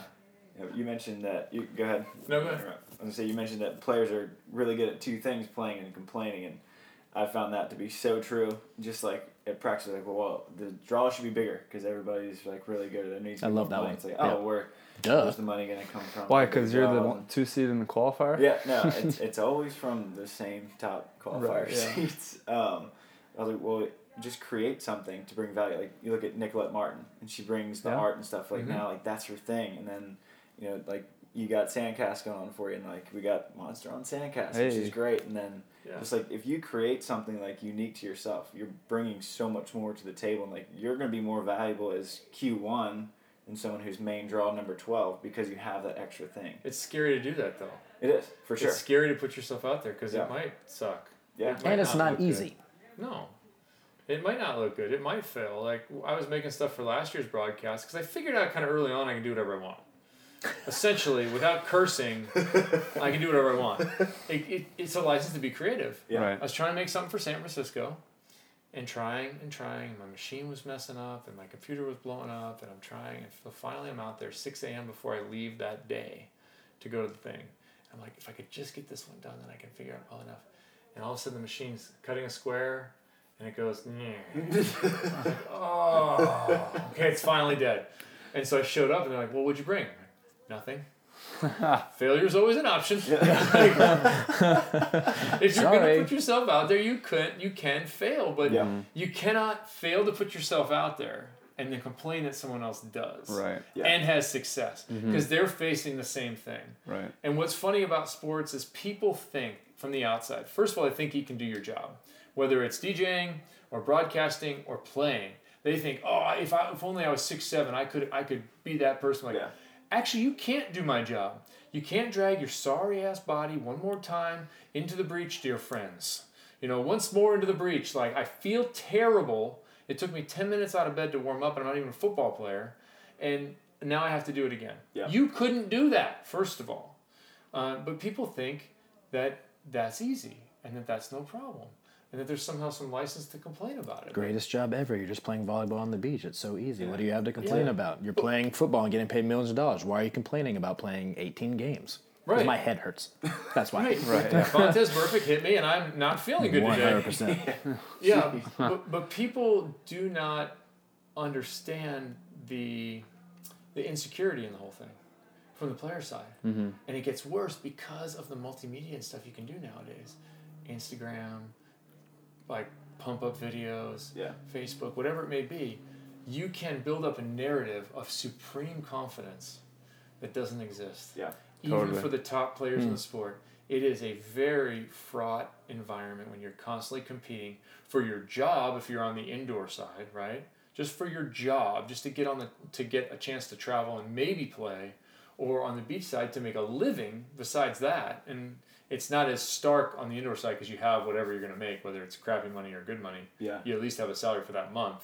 But for you guys, it's like, okay, I not only have to deal with all the insecurities of performance, but I also have to deal with all the insecurities financially of what did I make? Did I get in a scooter crash and have to pay for the scooter and blow all my money? Well, especially as a qualifier, there's so many unknowns and Yeah. no no guarantee. Yeah. And I say this all the time. I'm sure I've said it on the net live, but my wife and I talk about it all the time. As a player, I understand the complaining because you're coming from a selfish position, and by that I mean you have to get all of your training.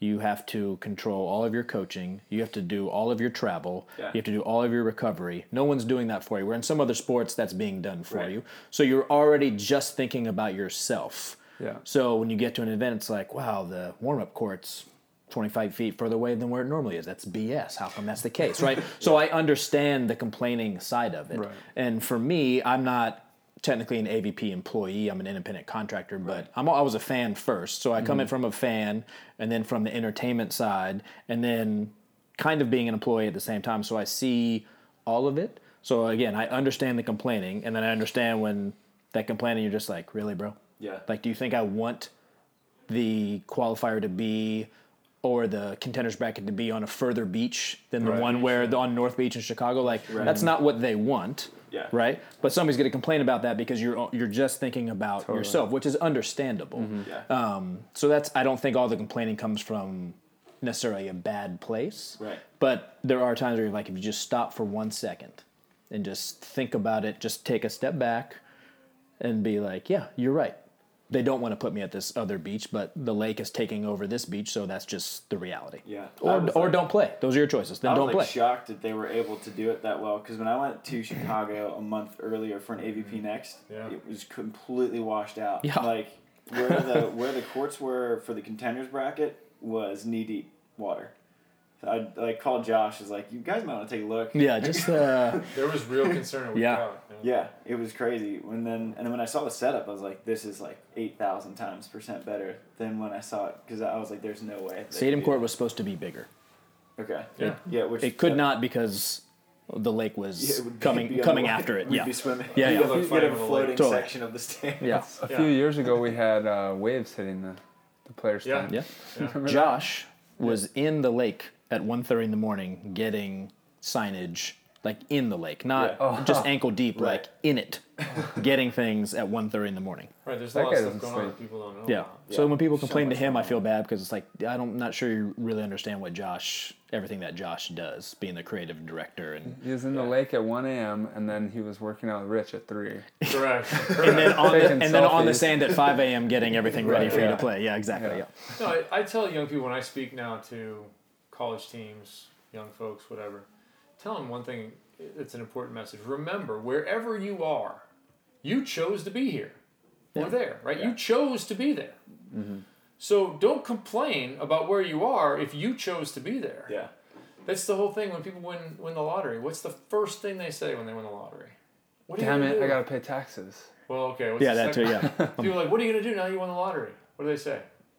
I'm gonna buy a bazillion things. Or, I'm gonna quit my job. Oh Yeah. right, yeah. If that's true for you right now, that you're gonna quit your job if you win the lottery tomorrow, go quit your job. Yeah. Right. Oh, I can't because it, no, you can. Right. Yeah. You're free to do whatever you want. You're Yeah. not stuck. Mm-hmm. So remember, if you're there at a volleyball tournament or you are watching online, you chose to be there. You don't like it?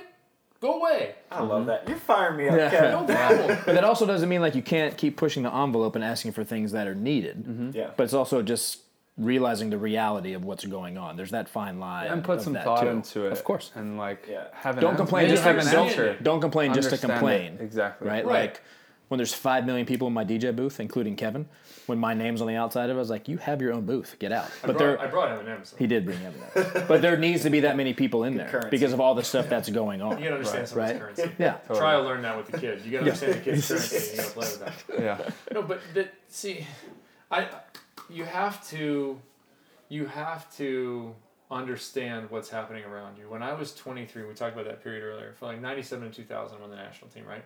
The bottom line is the sport in college is better than the sport of the national team, especially at that time.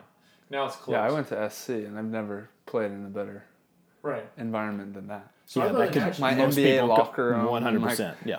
Pro sucked after that. I was Totally. like, Yeah. I was like bird poop on the ground Yeah. in Puerto Rico after that. I have to carry my own bag?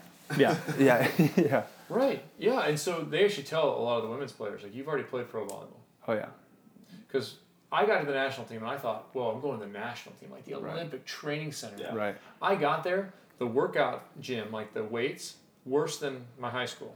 Okay, that, which is a joke. So it's both ways. Number one, I need to deal with it, but number two, that's a joke. Right. Yeah. Now they actually have a facility like that. Or your high school gym was legit. Right. Yeah. That's true. But it was terrible. But when I got there, I had these expectations for what it should be and how Right. USA volleyball should function, and we should get you know better airfare and that. We have the worst airfare. We have the worst trips. Mm-hmm. That's how it is. That's what you signed up for. But I raged against it through 2000. A little more understanding in 01. But then I got hurt, and I'm off for a year, and I have two kids, or one kid by that point, and I have a kid. And so when I came back, number one, I was happy just to be back. Yeah. Number two, I was more mature and realized there were bigger problems in the world. So when we did fly to Miami on our way to Brazil, and this is as a player, and the flight's canceled, of course it's canceled. So what are we gonna do? Let's go figure out something to do. Don't bitch about it. You can't do anything about it. Right. Yeah. Just figure it out. But that's some maturity, and people need to figure that out. And if you're an internet troll, you don't have that. So maturity. That's the whole point. Is that you can be on the internet. I think one thing, like if I had, if I went to talk to USA Volleyball or even the AVP, that I would suggest would be having doing a little bit of educate educating the players about small stuff and how things work uh, when they come on tour. Because I feel like there's a lot I could tell a guy coming out now, or I could tell myself, let's say back then, that would help to like just get on the same page right away and and even gain momentum in terms of sponsorships and how can I create value and where do I start learning? Basically, you guys learn, right? In anything. Yeah. Gain knowledge. That's where the value is at. I think So, veteran like, players can take that on Yeah, we as well should. too. Yeah. Yeah, I think so too. I, I mean, maybe that there doesn't need to be like a platform or like a meeting every year, but that could help too. There could be. There could be, yeah. Maybe that's could be. what we 'Cause need like to in- do. Sandcast meeting. Yeah. Yeah, like Well, in that's kinda what NBA and this is. We're NFL. saying it right yeah, now, right? NBA NFL they have like you're a rookie in the league. Here are the things that you can expect. Blah mm-hmm. blah. Obviously, they have way more money to do that stuff Right. and more of that thing. Don't that's why I said drink said. and drive. We will literally pick you up Seriously. anywhere. But that's why I said like, if and now that's maybe on a younger player. Like if Phil went up to you, I think you. If Phil went up to you when you're in the qualifier, I'm like, hey, now that you're in the main draw, here are the things that you need. You would be like, this is the greatest day of my life. Oh, for Right? sure. Or like some potential qualifiers would be like, why is this guy talking to me? Right? Yeah, like, why is is Phil speaking Yeah. to me? Well, that Which would be- fine, right? So then it goes both ways. Like, could Phil reach out to younger players? Sure. Could you be like, hey, Phil, can I buy Just you a cup of coffee for ten Yeah. minutes? Exactly. you know, I, most of the time, I bet Right. most veteran players would be like, "Yeah, I'll give you ten minutes of my time." Like, Phil did uh, I had I- plenty of conversations because I was like the young guy on the world tour, and we were all traveling, and I had plenty of conversations about money and investing, and he's, you know, suggesting books, just small stuff like It's funny. I heard that. Phil was an a hole. That's just straight. No, I'm just kidding. He talks. He's never blocked Kevin. Did you know that? Never blocked Kevin one time. Yeah, Phil's never blocked me. It is uh, it is funny that you mentioned that like a a veteran player coming up to a qualifier guy because I lost to Rosie in the last round of Hawaii, and two minutes later he comes up and he's just like, "Hey, like this jump serve worked like really well. Like Awesome. hated passing Cool. that. Like this worked well. Like you could probably do this better." And I was like, "Thank you. I'm gonna hold on to all of these things." And that's also And probably because. Rosie has seen your grind, right? Like he's not gonna just walk up to the first Right. first time he's seen a qualifier player and be like, "Hey, let me give this person some advice," Yeah. because they don't know. How do you know if that person's really putting in the work, right? Like I think, especially with all your writing and the podcast, people can see yeah, your progression in the sport. So, but I love that Rosie did that unprompted. yeah, that's it was great. awesome. Just It's like, hard. Totally volunteered it. That's hard as an older player to do too in our sport because they are your competition. It's not like 100%. it's not like being on the Lakers and and there's a rookie on your team. You're totally incentivized Not on to the help him. team. It's easier. Yeah. Whereas like me going up to let's say Troy last year and, and being like, dude, so good here, just a little more discipline here, here, and this and that and that. And oh, by the way, when you travel here, this is what's gonna happen, and blah blah. Now think- I'm helping him, and then I gotta play him. I'm Yeah. like, Well, damn yeah. it. It's a little more stark because in basketball you have a contract already.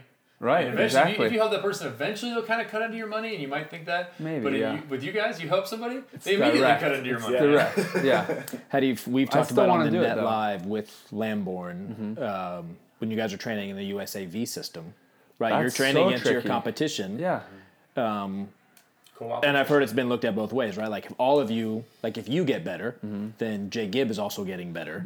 So Imagine though if we could share that information too. Like, Jake hasn't given me anything except for like freaking making just- my life so hard being my whole smart career. by Jake. No, I'm just kidding. No, it is though. But like, how much value does that guy have for all of us younger players? That when he's done, maybe.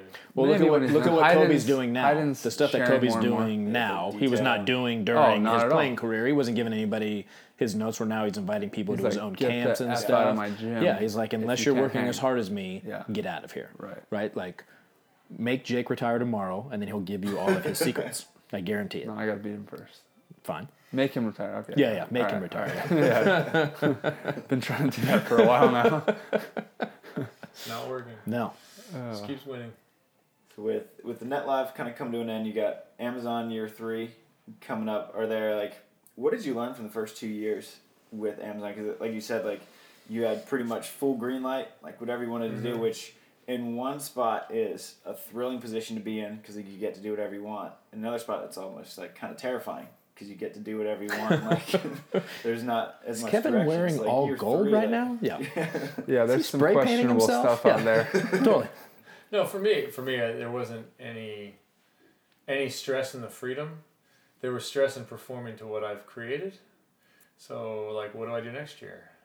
Right. What what art do I do next year? Mm-hmm. What table do I do next year? That art was great, I- by the way. I actually didn't know you did it all until in Hawaii you told me. But I specifically remember watching Amazon being All like, the stuff I love on- how they did behind that him, in yep. the background. Like that was a really good Yep. idea. Makes me like remember the. And added to the broadcast throughout the year. Yeah. It's nice touch. Yeah. So good job. Thanks. There's value, right? You created it. Right, and I, and I just started bringing it. I didn't Mm-hmm. tell anybody. I just said, "Here, I got this idea. I have these art, and I think we can hang it." And our stage guy, uh, Bill, he he started hanging it, so he's responsible for putting it up there, and he loved it because it gave him something to decorate the set with. Because those guys, you know, everyone everyone has integrity in what they do. He's responsible for the set looking good, so he wants Right. anything that'll make the set look good. Mhm.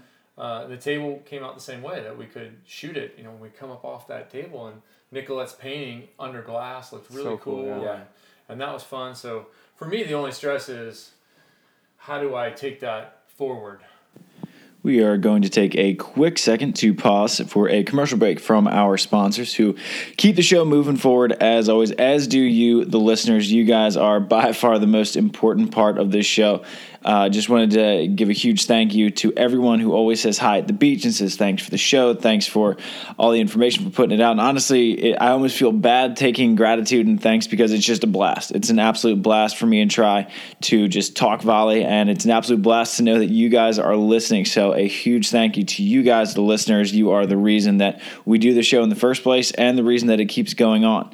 Uh, another big reason is the fact that you are still supporting our sponsors. Um, one of our favorites, obviously, the ball maker of them all, Wilson Volleyball. The AVP plays with it, the CBVA plays with it, the college girls play with it. Everyone plays with Wilson Volleyball except for the FIVB who uses Mikasa, but we're not going to worry about that for now because for now it's the end of AVP season, which means that your balls are probably a little bit beat up and that you probably need some replacements. So order some at wilsonvolleyball.com and use our discount code WilsonSand for 20% off. All right, that'll get you a bunch of new volleyballs that you'll need heading into the off season at the end of season here uh, as it winds down. Our next sponsor. Now, all the Beats players listen to this. You know, you need something to do with all your prize money. Might as well go over to Pacific Coast Wealth Management. Hit up our guys over there. They can help you out with a retirement portfolio. They can put your money in all the right spots. They're great guys. They know beach volleyball. They're the ones who help put on the Laguna Beach Open. So hit up our guys at Pacific Coast Wealth Management and talk to them about your finances today. And last but certainly not least of our sponsors, we have Firefly Recovery. And God bless those guys at Firefly because they are the only reason that my knees are still intact at this point in the season. Travel, you can, it, it isn't just a, a pain to travel anymore. You can actually recover while you travel. You can just strap them on your knees and it moves the blood flow around. So you, when you step off the plane, you're not all stiff and you don't need a full day or two to get ready to play. You are just ready to rock and roll as soon as you step off the plane. If you are an office worker, you can slap those things on while you're in the office and it'll go. I've gotten a lot of messages about Firefly and how great they are. So give them a try today at Firefly Recovery. And now back to the show. And we're back after a brief message from our sponsors. Perfect. At least it, we didn't ruin it like Casey Patterson ruined our podcast one time. He literally said boom. We asked him to say it so we could use it as a drop. Right. and bro, It literally, sh- he was phoned in. It literally shut down our entire podcast. Like we couldn't get back online. We couldn't do anything. It was like, well, that's that was it. We had like Valdi played. Doug Beal was coming on after that. Who Hugh. was Hugh McCutcheon was coming on after that. We had to call him, say sorry, Hugh, our show was over because Casey Patterson ruined it. he boomed us. Yeah.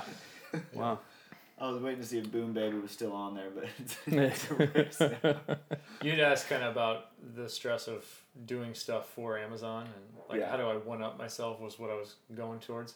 But I remember the point now that Jeremy interrupted me before.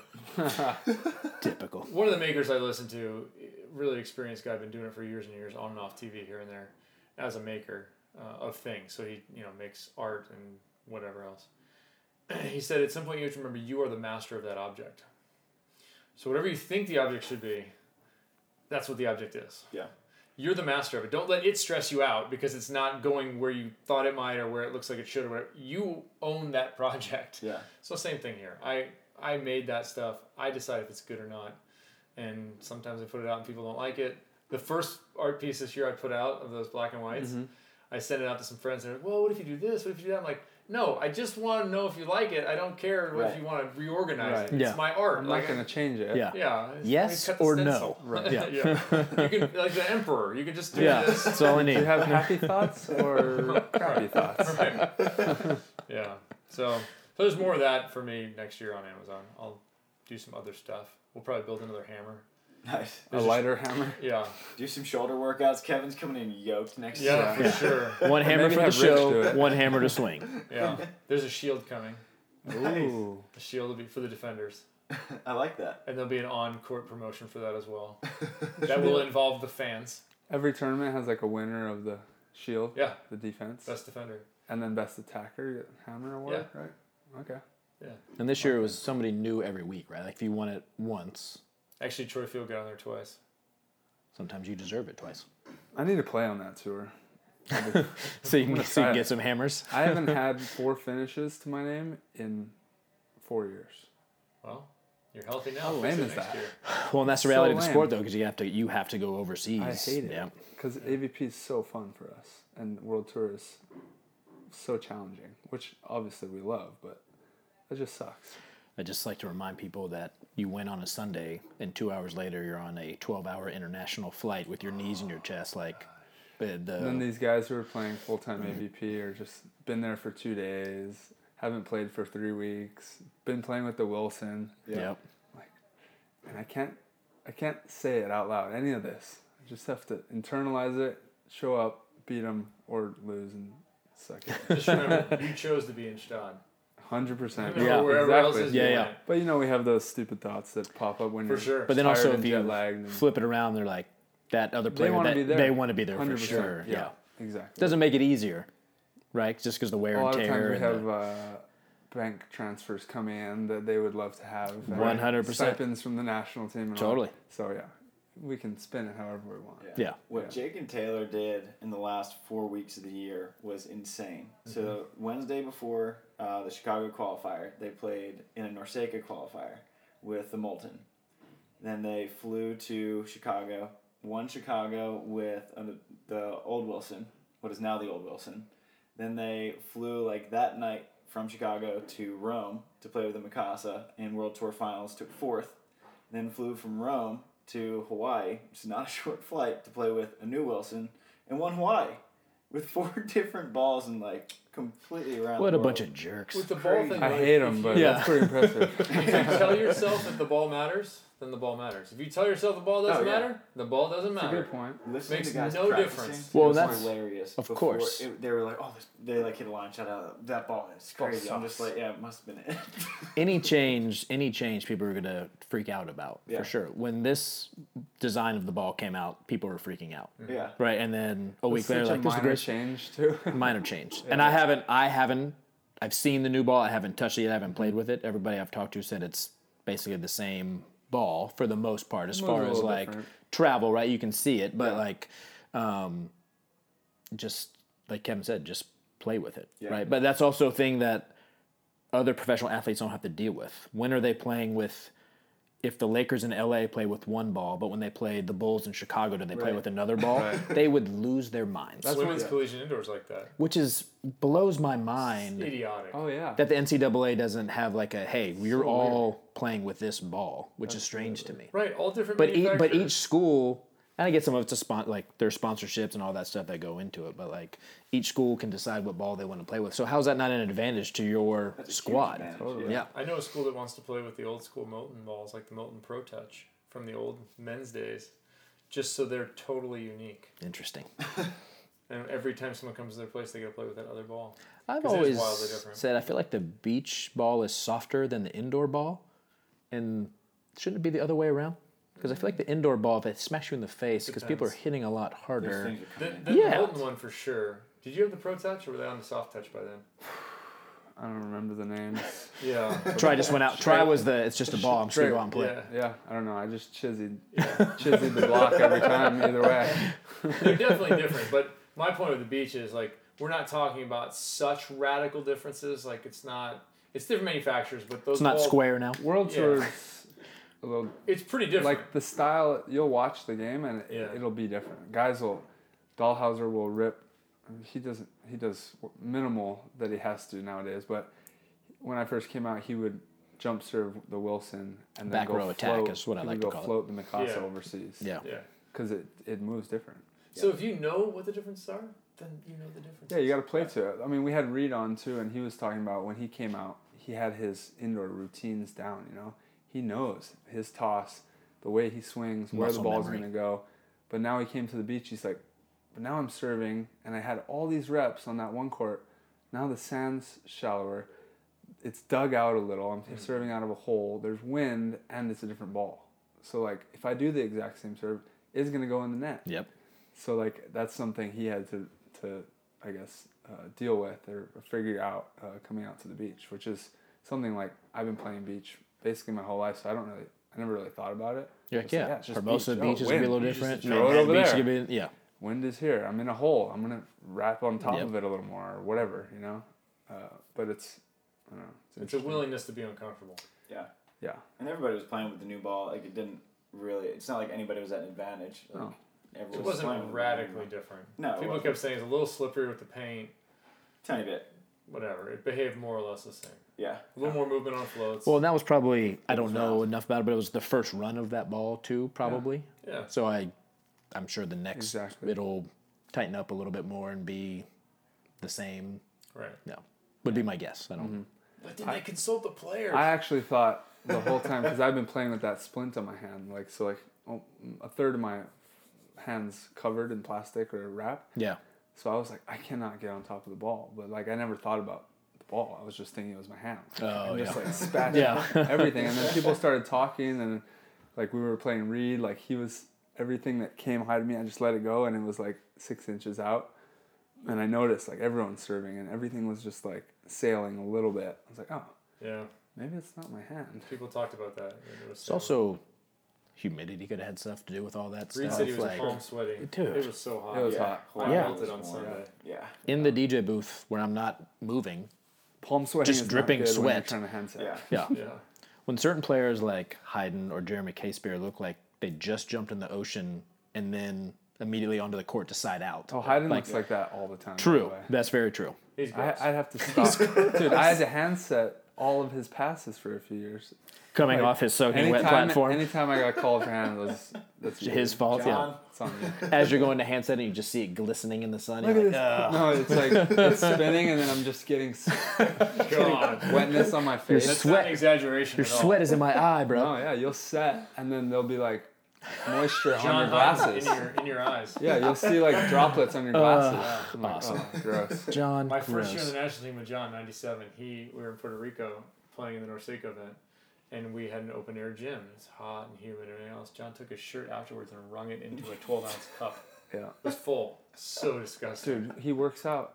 Uh, it's my trainer now. He introduced me to him in the valley, which is just a Shots- desert. Shots fired. Yeah. In uh, Suck it, John. in the in a garage, like we've gotten it up. I think it was like hundred degrees at least in there. Like Just doesn't matter what time dripping of the year. sweat. Yeah. And he's already John Hyden. Like it's gross. That's why you guys have 2% body fat because you just sweat it out the whole if time. If he's doing yeah. arm stuff, you cannot be in front of him because like there's sweat coming straight off the fingertips, and It's they're like, going. a, it's like the Mister fan. Yeah. Just John Hyden. I'm like getting my reps.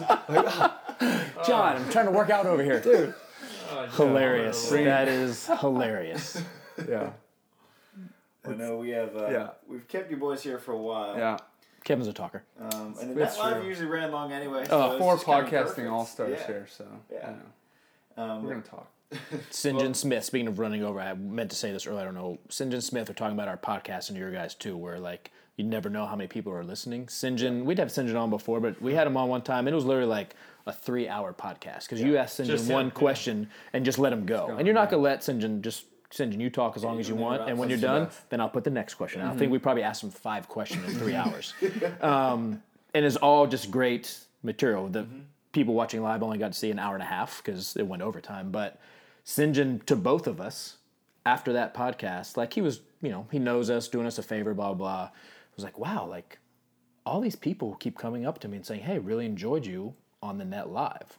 So when you think no one is watching or listening, like there are people that don't follow me on social media, never comment on anything, never like anything. I'll see it in an event with our shirt on, or say, "Hey, love the podcast," or people know me because of the podcast more than my DJ career, Right. which is actually my real life. Um, you know, those are things that kept me going on the show and that I loved. And the fact that Sinjin, who is huge in the sport, was like, thought he was just doing us a favor going on some little podcast, and Yeah. you know, tons of people are coming up to him and saying, "Hey, really enjoyed it." Like he was like even shocked. He's like, "Wow, you guys, you guys have a nice little thing going on here. Yeah, sweet." To your show. I thought it was just gonna be us, and yeah. So maybe we can get him on then. there you go. Now that you like prepped him for us. Well, I think it's up to you guys. I mean, you, you guys have to carry the torch. We're done. So, Alright. You know, you guys and coach your brains out. You might have to start talking about indoor a little bit. If we got all three of those podcasts together Indoor. on one podcast, like would Yeah. Don't cross the street. yeah, would we be in the upside down all of a sudden? Like how does Yes. how does that work? Like, Someone yeah. can sit on the Demogorgon sit right there, Yeah, exactly, and, yeah. uh, Yeah. Maybe back here, someone can stand. Yeah, no, it's important. It's important for the sport that there's chatter out there, and, and I've been glad for years that other people have started podcasts about volleyball. I've never viewed it as competition. I viewed it as, yeah, we need that. The sport needs that. It's important for folks to have an opportunity to hear from the people who are doing it now. Yes, but if there are more podcasts, that means there's hunger out there for more information, Totally. which is great for Yeah. the sport. Yeah, for sure. And, and depending on who's hosting and asking the questions, and you know, we, we all have, it's it's all different I think all and, like, everybody's bringing something different stuff to the that comes out of my mouth is just gonna be unique no matter what. But right? people Like, want to hear versus like this guy who's way more intelligent and like well spoken. But people want to hear directly but from have- players yeah. too, without like Unique- them coming on and like being interviewed directly. The fact that you're a player hosting a podcast is its own uniqueness compared to just, hey, April, you come on our show and let's just talk. Of course. Yeah. Well, you were asking earlier about the jump between things. I mean, you doing this is just one one way to acquire some skills. Mm-hmm. I have a meeting today and then different meeting tomorrow that relates to a product that I did right out of volleyball that was a failure in terms of sales, Mm-hmm. wasn't a failure in terms of what I gained in knowledge about manufacturing. I mean, I went to China and had thing, the thing made, and all this stuff that I did Totally. comes around in some other way. And it, it's not always money lost wherever you are or time lost wherever you are. If some part of that leads somewhere else, which it always does, or some mm-hmm. part of that educates you for something else, makes you valuable somewhere else. If I hadn't jumped on the live stream, I probably wouldn't have thought that I'd be half decent at hosting a podcast, right? Yeah, you just never know what those the first place. opportunities are. Yeah. Like when I've, I never, when people ask him like, "Oh, are you more of a beach fan now?" Like I'm more of an indoor fan now, just from the show, Right. Right. because that's where Kevin and Reid came from, Mm-hmm. and people we've had on the show and being able to interview and things like that. So I know the game more because I grew up just watching beach, um, and it's taken us to meet like friends that I'll have for the rest of my life. Like we play sitting volleyball with some of our sitting national team members that I never would have done if it wasn't for this show. Right. So like those are things that I'll take with me forever. That I'm. I mean, I could. Yeah, I always Nicole laughs at me, my wife, that I have gold medalist numbers in my phone, but that's all because of Yeah. the podcast, right?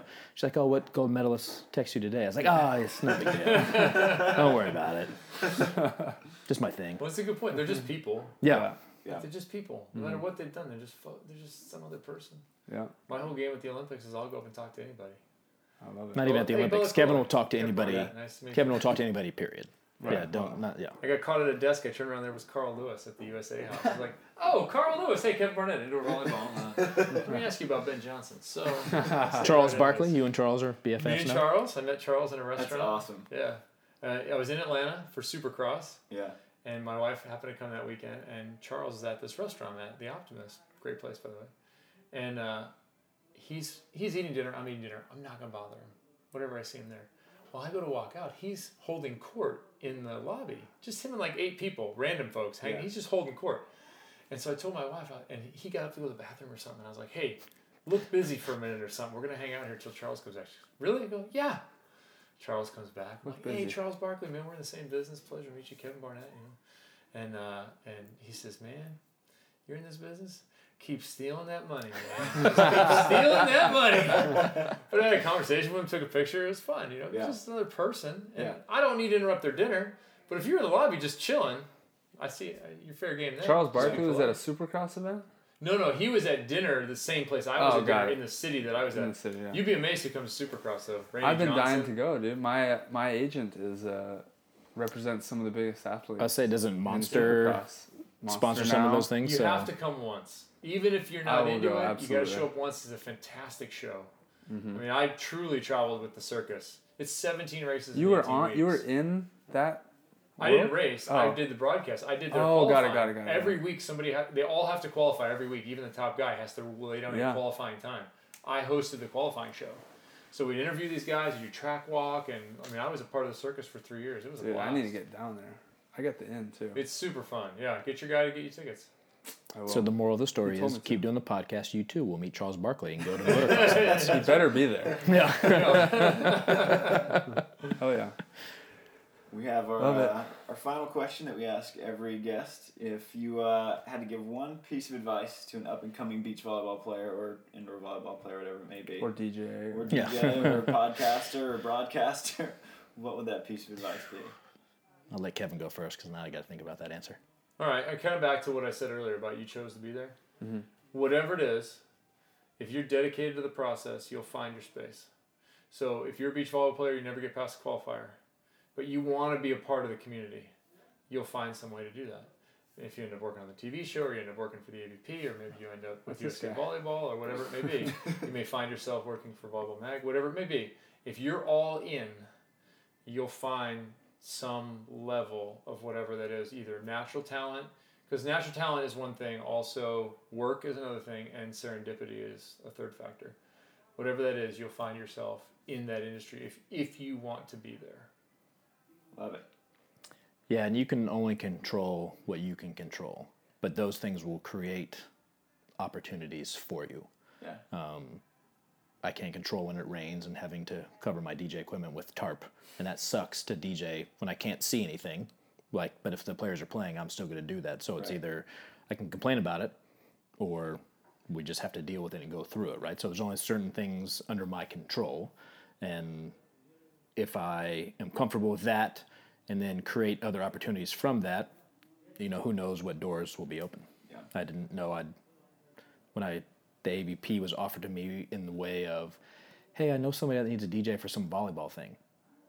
That's how the AVP was presented to me. Didn't say anything about being the AVP. I was like, oh, somebody's backyard barbecue, right? And then it turns into AVP. So you just never know what those opportunities are going to be. Yeah. If you want to put it on a chalkboard, bring value. Yep. Love Whatever you're Alright, doing. let's do it. Bring value where you're at.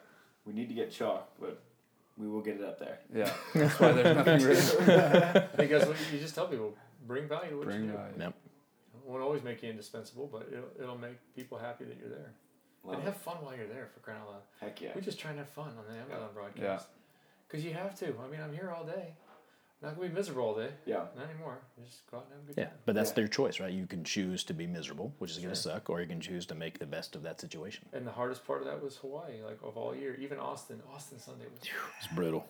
That was really rough. I think Hawaii might have been worse. Hawaii was hot. So hot. I mean, both of them. They might be equally bad. I don't know. And probably- there was no breeze. There was no breeze Yeah, no day. breeze. Well, first of all, mine, the crab's moms, our moms are paddling across the channel, Yeah. forty miles and just dead still wind. Dude. Yeah. Ugh. So that made it me complain a little less. Yeah. Yeah, they're out there. Um, yeah, I mean, we're all you're all suffering the same thing. Yeah. Yeah, yeah. So why bitch? But you can be funny about it with everybody. Yeah. Right. Yeah. The thing that made Hawaii better is they just jump in the water at the end finally. Right. Yeah. That's But what it's kept me also going through like- that whole day. But like you guys are up in the booth the whole time, like staring at the water too. Like, Yeah. "Oh, I could just be floating in that crystal blue water. I could quit my job right now and be right there. It'd be awesome. Can I have a Boys, thanks remote DJ on. from the Yeah. floaty? You could. Nah, next Yeah. time. Yeah, we appreciate you guys coming in. Yeah. Thanks for having us. Yeah, it it was was fun. fun. Thanks Yeah, for, uh, thanks for leading- putting out the net live for so long. Yeah. It was awesome. Leading the way for us. Way to bring Congrats. value first. Do we have a torch we can pass? We have an Olympic Yeah, I was torch? thinking, like- Um, We got Here you go, Tri. Congratulations. it's yours. It's really hot though since it's blue. So you know by the flame Monster is. Hydro, by yeah. the way. Uh, blue ice, my favorite. Exactly. Yeah, thanks Perfect. guys, and congrats. Ten years, that's pretty impressive. We Okay. didn't expect to do one year, really. We were just kind of coming up on winging two. it. All right, Awesome. Keep plugging. Yeah. catching you. Thanks. All right, shoots, boys. Shoots. Shoots. Shoots. Had to.